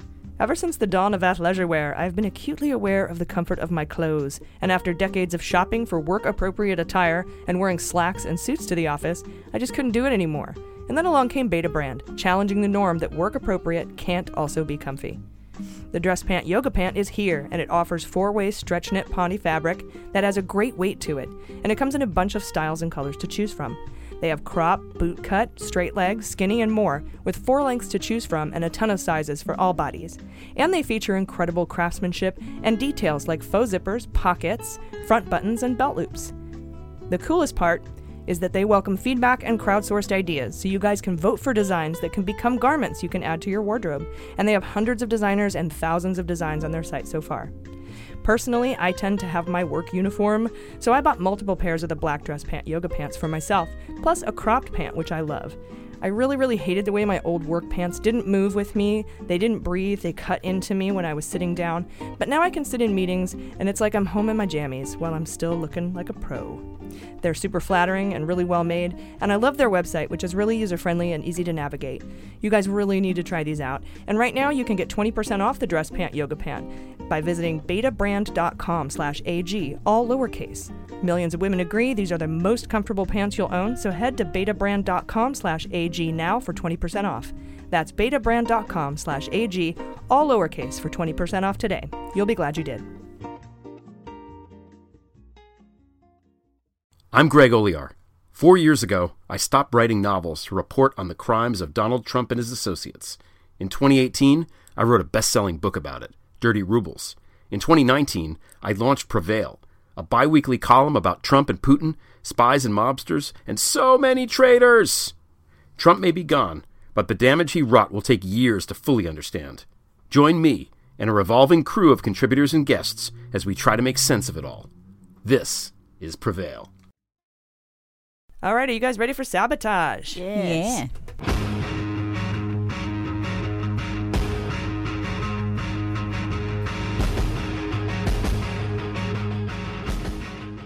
All right, guys, this week in Sabotage, lawyers for Roger Stone, the ones who couldn't get their shit together getting a bar sponsor in time for arraignment, filed a series of uh, creative motions to dismiss Mueller's case against him late Friday night, probably to avoid detection because they're so idiotic. uh, first, he said that the charge for lying of Congress should be lying to Congress should be dropped because Congress never officially complained about it, and he blamed the Democrats for drawing attention to his lies. Uh, his lawyers also said it's the Democrats' fault. Uh, he also said uh, that he's being selectively targeted because he supports President Trump, pointing out that they didn't charge Co- Corsi or Credico, which is dumb because they both supported Trump too. Finally, uh, this is the best part. They said the charges should be dismissed because the Mueller report found no evidence of collusion and it's unconstitutional for the Justice Department to investigate a president. Uh, he's not only asked for the full Mueller report, he wants a copy of the full report, uh, but he wants a different judge, too, saying that because there was no collusion per Attorney General Barr, his case shouldn't be related to the Russian indictments filed last year by Mueller. Even though he's named in them. Uh, he tried that one once before and it was soundly rejected. So I have all the beans on all of these motions being totally denied, and it's going to be hilarious. Yeah, definitely. Um, God. These have all been submitted to Berman Jackson, by the way. Oh, good. I'm excited to see how she just digs into him verbally. Mhm. That'll be great. I can't wait for the response. I really yeah. can't. Yeah, those are all uh those are all awful. It's really kind of creative though. Like, hey, you can't charge me with lying to Congress. Nobody complained. Yeah. yeah. Well, yeah. is he also saying like charge Credico Corsi and make it fair? Oh, Is- he is was just that- saying that like that, uh, he was being selectively targeted because Corsi and Credico were not. yeah, that's what I'm saying. Like, Yeah. is his would he be happy if they got charged? He didn't would say that, would- that. Would that make it better? he didn't say that, but I was almost like, give it a minute, bro. Yeah, seriously. and also him thinking he would get any sort of protection that a president gets. That's kind of how he makes it sound. And I mean, we have the Miller thing that's still on hold. That's still on ice, right? Because he was battling that subpoena. And then, of course, Corsi was offered a plea agreement and didn't take it. And we Mhm. can still expect, I think, Corsi, and probably not Credico, but Corsi and um, Miller to be indicted uh, Mhm. by the district court in D.C., uh, especially now that Zelinsky's there, who was on Mueller's team. Mhm. So just hang, just chill, bro. They'll they'll get some. Yeah, yeah. Don't worry about it. No more future indictments. Yeah, okay, from Mueller's office specifically for Mueller the man. Maybe not, but his babies. There's, I think there's going to be more. All right, guys, you ready for the fantasy indictment league? Yes. Yes. I'm gonna be indicted! No, wait, it's gonna be okay. Indicted! Honey, Dick. Indicted! Honey. I'm gonna be indicted! Hold it, they can't. It's gonna be okay. Just calm down. I'm I can't calm down. I'm going to be indicted. All right, wow, guys. We had three indictments this week. Two count towards the Fantasy Indictment League. First, the one that doesn't count. That's Michael Avenatti. He was indicted on 36 counts of fraud, embezzlement, uh, and a host of other white collar crimes in Los Angeles this week, Santa Ana, for stealing money from his clients and using it for shit like paying debt on his businesses and buying private jets. One of his clients was a paraplegic man who won a settlement against LA County, and he stole like $4 million from that guy. So fucked up. Uh, Avenatti is also being investigated for extorting Nike uh, by New York, but no charges have been filed there yet. Yet. All told, he faces almost 400 years in prison. And that's that's the max, of course, and if everything goes uh, consecutively and not concurrently. But it's still frustrating that Barr is telling us Mueller is done, and all these assholes have gotten up with little to no jail time for selling out America. And, and there's just something rotten in Denmark when Trump, a Trump critic faces 400 years and Trump's buddies get off with probation. But I still have faith that these open and ongoing investigations will produce some fruit and we won't feel as ripped off. We just have to wait. Yeah, maybe they're thinking that since capitalism is like such a big part of America, that there's nothing more American than selling out America, right? Yeah. Like it's the mm-hmm. ultimate capitalistic like thing to do. I Yeah, guess. they're like, I'm just being real on brand here. Yeah, just hustling, baby. oh gosh. Uh, all right. Well, then we had the indictment and arrest of Julian Assange, to which a bunch of Guy Fawkes mask wearing dill holes with imaginary girlfriends responded by insinuating that now all journalists will suffer. Um, sorry for my characterization there, but I'm a little angry at these guys. I have a Guy Fawkes mask. Uh, oh yeah, I'm a big fan of V for Vendetta, but I see where you're coming from, It AG. happens. It happens. I smoked hookah through it once, and I never felt like more of a badass. That's so funny. It was so self-indulgent and ridiculous. you have it on video somewhere. We have to share that on the. we have to put that out. It was a college thing. You Oh, do. that's You do. I do. We need to put that on the newsletter. Yeah, we really You're a do. patron and you want to see her smoke a hookah through a fox mask. Yeah, mask. please track that down.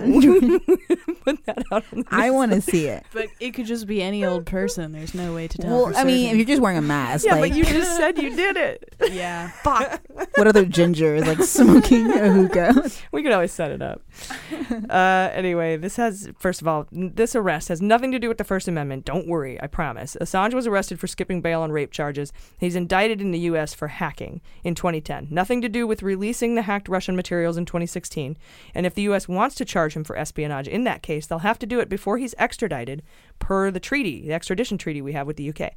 Since the U.S. has the death penalty, we signed a treaty with the UK saying we would tell them all the charges we plan to bring before they send anybody over because they don't want to inadvertently give somebody the death penalty. Uh, however, he can be charged after being extradited if he keeps criming once he's here. so if prosecutors ask him about his contacts in the Trump campaign and he lies to them, he can be charged for that. Uh, that's the only reason I can figure they indicted him for the 2010 charges in the first place, uh, other than he also broke the law. But they were going back and forth on that. I think Mueller was in charge of the FBI when this happened, and he didn't uh, p- bring to want to indict, or he didn't. Dis- he decided not to indict Assange. But they did this in March of 2018, four days before the statute of limitations was up. They dropped and sealed this indictment, and it, that just seems like a placeholder to me.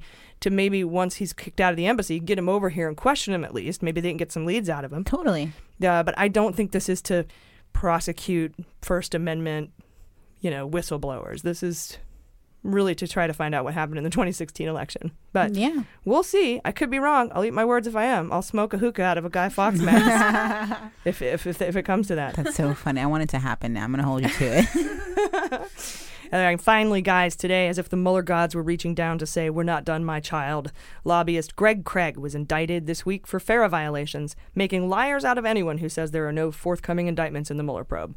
Which I guess is true if you're saying that the Office of Special Counsel will not be issuing the indictments. But it's clear that there are more indictments that have stemmed from Mueller's spawn, uh, which means there could be more yet to come. Greg Craig is a former Obama White House counsel turned lobbyist uh, for Manafort in Ukraine. And Friday, he pleaded not guilty on all charges. And don't forget, Van Grack, as we said before, one of Mueller's former team members, now runs a FARA unit at Main Justice. And at the very least, I think we will be taking a closer look into foreign lobbying from now on, one of the positive side effects from the Mueller probe to limit foreign influence in our politics. Absolutely. So give yourself a point if you had Greg Craig, two points if you had Assange. I think he's worth two points. I'm going to make him worth two points if he's not. Two points. Boom. I've decided. uh, and I've decided to count him until we find he, out he's not going to be charged at all in connection with his work of the Trump campaign in 2016. Yeah, because some people were wondering about that. Yeah, I think it counts. All right, now on to the actual draft. Julia, Julissa, you get to pick first this week. Do you have a pen? Do you have everything to write down stuff? Yes, All I've right. got it. So I'm gonna go with Corsi. Oh, interesting. Jackson's like, you're right, Stone. let me let me get those two. Um, I guess that's not how law works. Judges don't. You know what I mean. Anyways, is it my turn? Mm-hmm. Okay. WikiLeaks. All right. Nice. Nice. I'm going to go with Assange superseding before he's extradited to follow the rules. Cool. Uh, I'll do Miller. Oh, Andrew Miller. Yes, yes. Stone Associate, Stonehenger. Mm-hmm. Ivanka. Good. I hate her. I'm gonna go with Tony Podesta, the other Mm. uh, lobbyist that was Mm-hmm. mentioned from Skadden Arps, Merkberg, Fron. Yeah.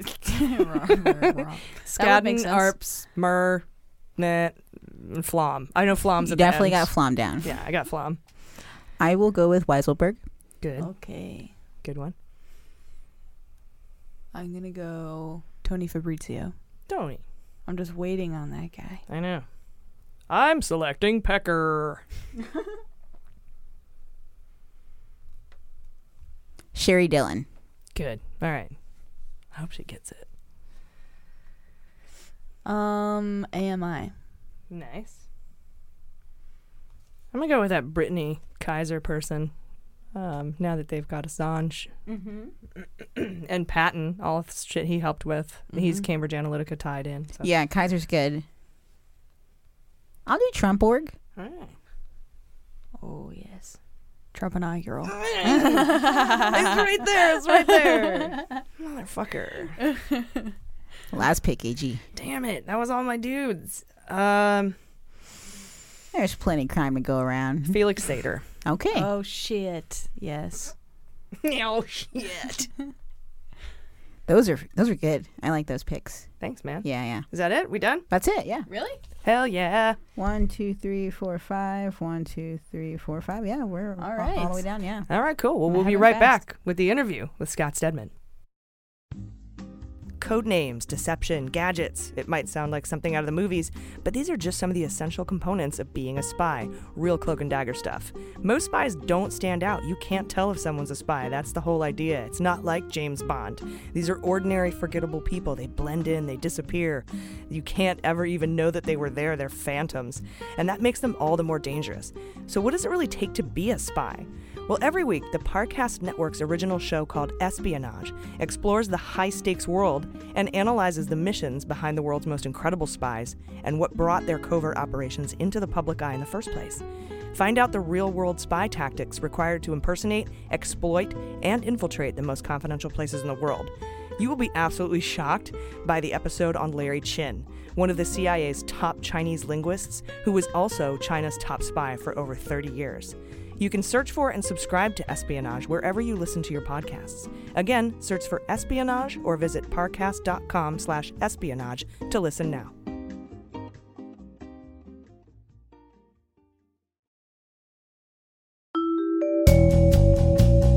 So, Renato, do you still have your own podcast? Yeah, it's complicated. What's so complicated about a podcast? That's the name of the podcast, remember? Oh! Will you still be exploring topics that help us understand the week's news? You bet.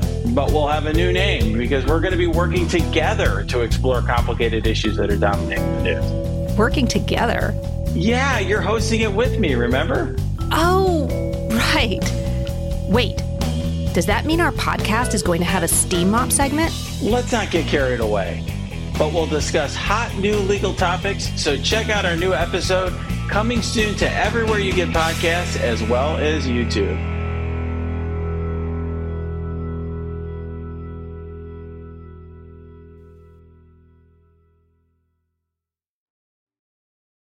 Joining us today for the interview is investigative journalist and author of the new book, Real News, on sale everywhere this Tuesday, April 16th. Please welcome Scott Stedman. Scott, thanks for coming back on Mueller, She Wrote. Yeah, thank you so much for having me. I'm really glad to talk to you again, and uh, especially this week because this week, not only is your book coming out next week, but you dropped a story this week in Medium about Cindy Yang. She's the founder of the Orchid Day Spa, a favorite spot for Republicans, and uh, an investment opportunity she was selling, basically. Can you tell us a little bit about that? Yeah, sure. So Cindy Yang, like you said, she's the owner of the chain of uh, massage parlors that was busted for prostitution, um, possible human trafficking. Uh, she was also selling access to Trump, as you guys have covered on the pod a little bit before. Um, so the story I broke last week was a second a second company that she was involved with um, that was actually selling opportunities for Chinese nationals to invest in the Trump government in Trump government projects. Um, it was like really weird coded language, um, but th- this was the first sign. Um, we knew she was selling access to Trump and his family at Mar-a-Lago a lot, but this was the first sign that she's actually trying to steer foreign money into some sort of government uh, project for the Trump admin. Wow. Now, is this anything like, uh, or can we draw any parallels between this and like what Cohen was doing with the Essential Consulting, where he was basically taking millions of dollars from like AT and T and Novartis, and I think an aerospace company in Korea, uh, and in exchange for access to the president? Is that kind of what this looks like? Yeah, that's uh, certainly what her other business looks like. Um, just pooling money together from Chinese nationals, paying enough to go to a Trump event, and um, getting to the tier of taking a picture with Trump. So you pool a bunch of money together. Um, some events are like 25 grand, 50 grand, and you get a picture with Trump, and then you use that to sell sell your people on um, on your proximity to the president. Yeah, we were even finding out some reporting that allegedly the payments weren't were not coming from the ones posing for these photos, but elsewhere, which is interesting because that seems mm-hmm. A lot like a straw donor situation. But uh, and then of course we also had this uh, other Chinese woman with multiple passports and SIM cards and phones and cash uh, basically walking into Mar-a-Lago without a bathing suit, trying to find the pool. And apparently, she was supposed to go to an event that was uh, canceled, but it was an event that was apparently set up by Cindy Yang. Yeah, it was definitely a Cindy Yang event um, that got canceled a couple weeks prior to um, that woman showing up. Uh, the theory is that she just didn't get the notice that it was canceled. Um, but yeah, the the the money part of this is super interesting, and something that I heard today was that authorities are actually really looking into her uh, donations to the Trump Victory PAC, um, especially in regards to her listed employer. Um, there's a few instances where she donated to Trump and listed a company that that doesn't seem to exist in the United States. Mm-hmm. Um, so there's possibly some uh, fraudulent activity as to who she represented herself as when she gave all this money. Yeah, and the and the reporting that I'm interested in, which I haven't seen any of yet, is what uh, where the money went. And it seems like it could be this victory PAC because, you know, we know a lot of uh, these foreign donations have come in either through the NRA or through the RNC because we know Cohen. Uh, was the deputy finance chair of the RNC, and then Broidy was the deputy finance chair of the RNC, and he was apparently kind of doing the same thing, but with Saudi Arabia and uh, the UAE. So this is all very interesting um, uh, reporting, and I know that these are parts of, of current and open and ongoing investigations. I think my only concern now is that we've got uh, seemingly, and I don't know this this could just be a feeling I'm having, but we seem to have uh, an attorney general who might be interested in covering that kind of thing up for the president. Exactly. I mean, if you take all this together, you take the woman that was caught with um, hidden camera detecting devices and malware on her USB in Mar-a-Lago going to a Cindy Yang event, it certainly looks from the outsider's point of view like an intelligence operation that got as close as you possibly can to the most powerful man in the world. Yeah. So now we've got the Middle East, um, multiple countries there. We've got Israel, and yep. Now, of course, Russia was always there. Now China. Uh, but we we we've always been kind of dicking around with China with the whole Kushner thing and Ong Bong Bank and. Mm-hmm. That's also another interesting thing. Kushner was running that uh, the visa scam, like pay pay money and you can get a visa uh, for Chinese nationals. His sister went to an event in China. This, this was like early in the Trump admin. Um, I think it was like April 2017, and was basically flogging those visas and using pictures of Kushner to say like, "Hey, we're close to the president." Um, and Cindy Yang w- was doing the exact same thing. So I, I'm kind of looking for links between the Kushner situation and Yang. Um, but but they're not there at this point. But it's a really intriguing uh, point of this. Yeah, and then of course you have Ivanka getting awarded all these trademarks um, in China Mhm. as well. One last thing on on the China thing. Um, go back to the dossier, man. The dossier says um, Trump is fine. There was a source telling Chris Steele Trump is fine having Russia as the boogeyman because his dealings with China and other developing countries were so much more corrupt and blatant. So we, you know, if you believe Chris Steele, um, which I certainly do for the most part, um, then that's it's certainly uh, an area that hasn't really been explored and is finally starting come to come to the light. Yeah, no, and I remember uh, it, it wasn't just Steele, but um, well, I guess it was Steele by proxy because uh, Glenn Simpson in, in Fusion GPS and his Mhm. transcripts had brought that up as well. Yeah, and they could have had more info for all we know. Yeah, all right. So uh, let's uh, shift gears a little bit. You seem to be a favorite target of uh, George pa- Georgie Papadopoulos and Simona and Simona Mangiante. They keep tweeting at you. They won't leave you alone. I think they're obsessed. What's go- What's going on? I, uh, I mean, it it kills time. um, I mean, most of the tweets and emails now to me are just like fucking hilarious. Like, I just, I just burst up laughing because they're, they're just so ridiculous. Like, come on. Um, uh, the most recent one, like an hour ago, as I was making notes to come on here, George, uh, he called me a fraud on Twitter, and um, my book sales shot way up on Amazon. So thank you. I appreciate the free press to the Papadopouloses.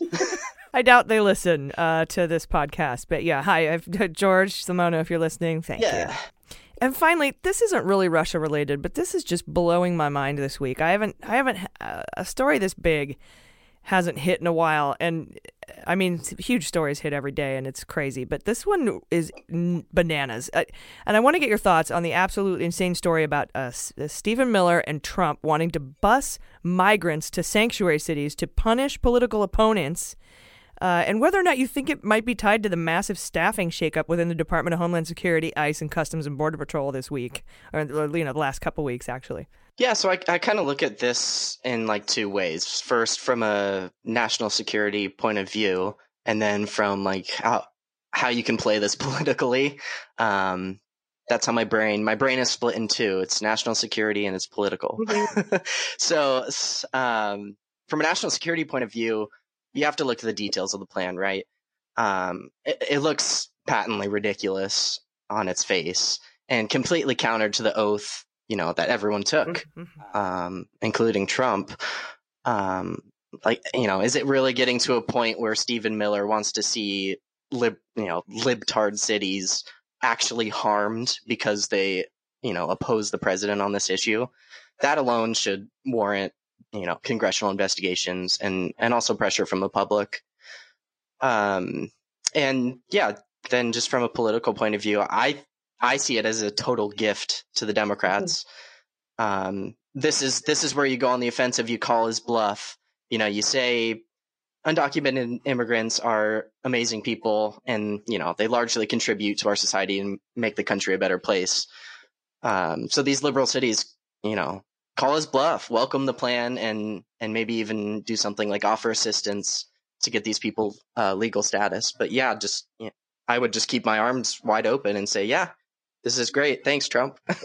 Yeah, and that's the question, isn't it? Because if Trump truly believes his own rhetoric, and and the administration believes their own rhetoric, that these migrants that are coming up uh, from the three Mexicos, you know, uh, that that are arriving at our border are actually all MS-13 gang member, hardened criminal rapists. Does he truly believe that rhetoric? And if so, that means he wants to turn them loose on the citizens of uh, our cities, our, our sanctuary cities, uh, to harm Democrats, right? Or does he know that his that they're uh, kind, amazing, and incredible people and wonderful people, and that they commit crime at a much lower rate than natural-born citizens, and and he's just doing this to, uh, you know, create, you know, to actually alleviate space at the border or to m- create a crisis where one didn't exist in the first place. So you know, to make what he's saying true. you can't have both. Yeah, you can't have both. And and by announcing this policy again via tweet, um, he he really backed himself into a corner. Like like you said, like he he either believes the bullshit that he says about immigrants, and he actually wants them to harm San Francisco and L.A. and uh, our cities, or he doesn't, and he's just using this to gaslight everyone and you know back everyone else into their their own corner. Yeah, it's it's pretty astounding. Either way, it's a clear, clear, clear abuse of power. Uh, I I think even more so than uh, Nixon sending the IRS after his uh, after Democrat congressional Democrats. I think we're like a hundred actions past that at this point. Right. Or when Trump pressured the postmaster general to double the Amazon shipping rates to punish Bezos. Yeah, yeah. But Jimmy Carter had to sell his uh, peanut farm. Yes. Sacrifices. That's where that's where we are, folks. All right. Well, hey, before I let you go, uh, can you tell us about your book that's coming out Tuesday and, and where everyone can get it? Yeah, so the book Real News is coming out on Tuesday the 16th. So that'll probably be within 24 hours of when people are hearing this. Um, yeah, you can get it pretty much anywhere. Uh, Barnes and Noble, Amazon, IndieBound, Walmart, Target, um, anywhere you would go to get a book. And um, yeah, pre-orders are super, super important for any author, especially first-time author like myself.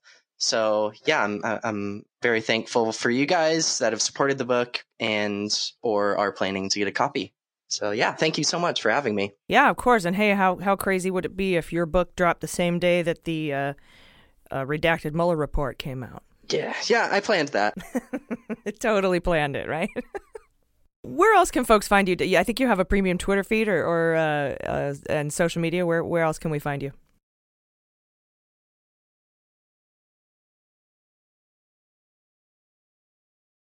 Yeah, no, I got rid of the premium feed.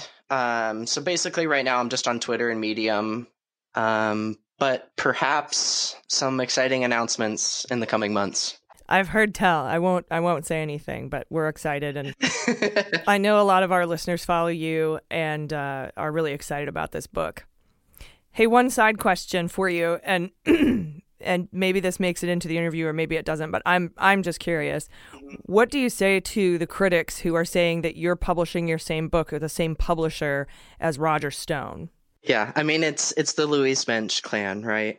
Um, I think first of all, my publisher Skyhorse has been awesome. Um, I understand. I, I guess I understand the criticism, but it doesn't make any sense because one of the reasons that I was attracted to Skyhorse was the fact that they do publish all points of view, um, and they're not picking. You know, they're not picking winners. Um, I think on their front page right now they have the case for impeaching Trump, um, by a former Democratic congresswoman and the case against pe- impeaching Trump. So it's that was one of the reasons why I was drawn to them. I like the objectivity. I like hearing everyone's point of view. So if that's something you want to criticize, that's fine. But um, I certainly don't see it as an issue. I see it as a an asset. Yeah, that's a really good point. And you know, a lot of times, no one. It, it's it's really difficult to navigate uh, a lot of different things in, in politics, especially like if we advertise for somebody and some someone emails us and says, "Hey, Kushner's brother's boyfriend's uncle's girlfriend worked there for six minutes in 1986. I'm mm. never listening to your podcast again." Exactly. You can you can make it's this what is it the six degrees of separation or whatever. You you can do that to anyone in the world. Yes, but on the record, I'm pretty sure you don't agree with anything that Stone has to say. yeah, no, absolutely not. Actually, I was here's a little story. One of the first um, interview opportunities I got a few months ago when the book was just announced was like going on with Roger Stone and like debating him point to point and I was like, no, that's that's not the first move that I'm gonna make. So you guys have have a good time with that. Oh God, yeah, no thanks. I know. Like I'd I'd rather yeah I'd rather go to the dentist than speak to Roger Stone. I don't blame you. All right, investigative journal journalist, twenty three year old author of Real News, available where, wherever you get your books. This Tuesday, April sixteenth. Scott Stedman, thanks for being on Mueller. She wrote. Thanks, guys. Keep up the good work.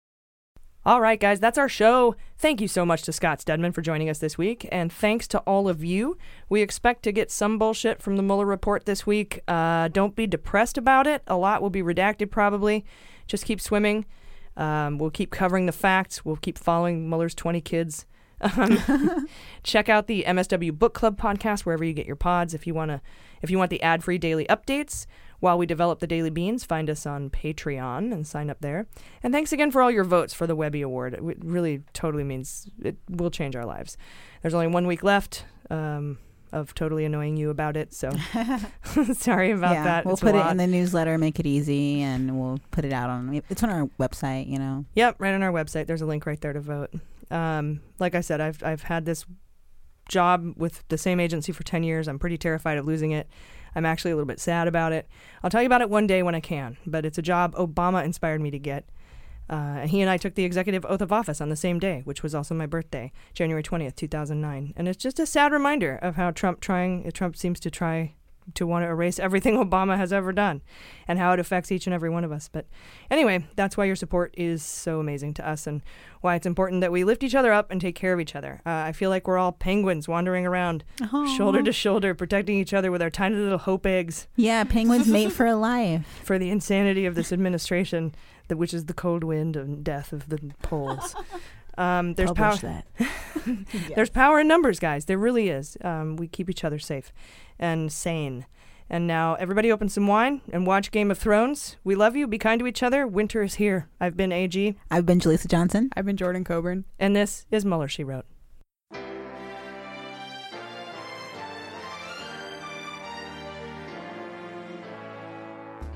Mueller, She Wrote is produced and engineered by AG with editing and logo design by Jaleesa Johnson. Our marketing consultant and social media manager is Sarah Lee Steiner, and our subscriber and communications director is Jordan Coburn. Fact checking and research by AG, and research assistance by Jaleesa Johnson and Jordan Coburn. Our merchandising managers are Sarah Lee Steiner and Sarah Hirschberger Valencia. Our web design and branding are by Joel Reeder with Moxie Design Studios, and our website is MuellerSheWrote.com.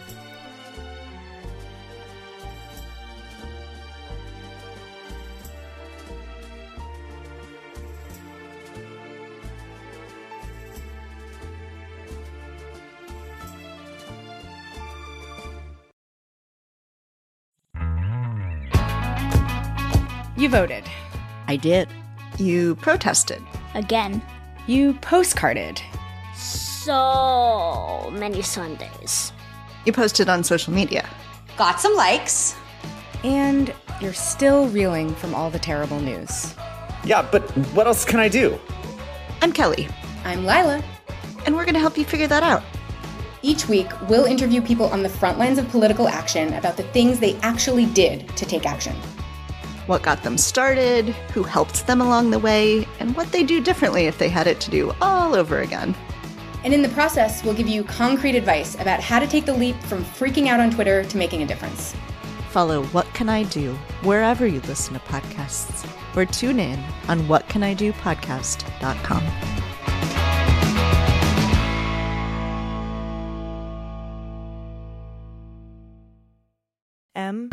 MSW Media. Hi, this is Jon Cryer, and I am hosting a new seven part true crime podcast called Lawyers, Guns, and Money that'll challenge everything you think you know about U.S. covert operations and presidential misconduct. From Jack Bryan, the director of American PSYOP, comes the incredible true story of John Mattes, a newly sworn in Miami public defender in the 1980s who has found himself completely in over his head. I step off the plane, and there is a van with a couple guys with Uzis. And one of them in broken English said, Welcome to Bogota, John. Mattes's first felony defendant has been arrested for having a machine gun and tells Mattes a dangerous secret. He was shipping arms into Central America on behalf of the CIA. As a first time lawyer, I want to act like I know what I'm doing. But with the help of a Colombian drug smuggler, How much money the CIA raised by hitting up drug dealers? A lot of money, millions of dollars. an Alabama mercenary, They were prepared to die to the last man. I saw this in them. I saw the fire in their eyes. And they made me their war chief. and a newly elected senator, John Kerry, We are looking at allegations of drug running, gun smuggling, conspiracy to commit murder, and murder itself. He'll fight to free his client. The judge said, Show me in a courtroom how we were at war. expose an illegal war being run by the White House, I mean, I wanted him involved, but I didn't want to be on record as doing it. and somehow stay alive in the process. I just escaped a kidnapping by the CIA in Costa Rica. This is Lawyers, Guns, and Money. So you have a man in an Armani suit standing in the bow of a boat with a rocket launcher and says, If I lose sight of you, I will launch. You will be vaporized. Available everywhere starting October 29th, or get it ad free and early starting October 22nd at lawyersgunsandmoney.supercast.com. There you'll find bonus episodes along with exclusive content. Subscribe now.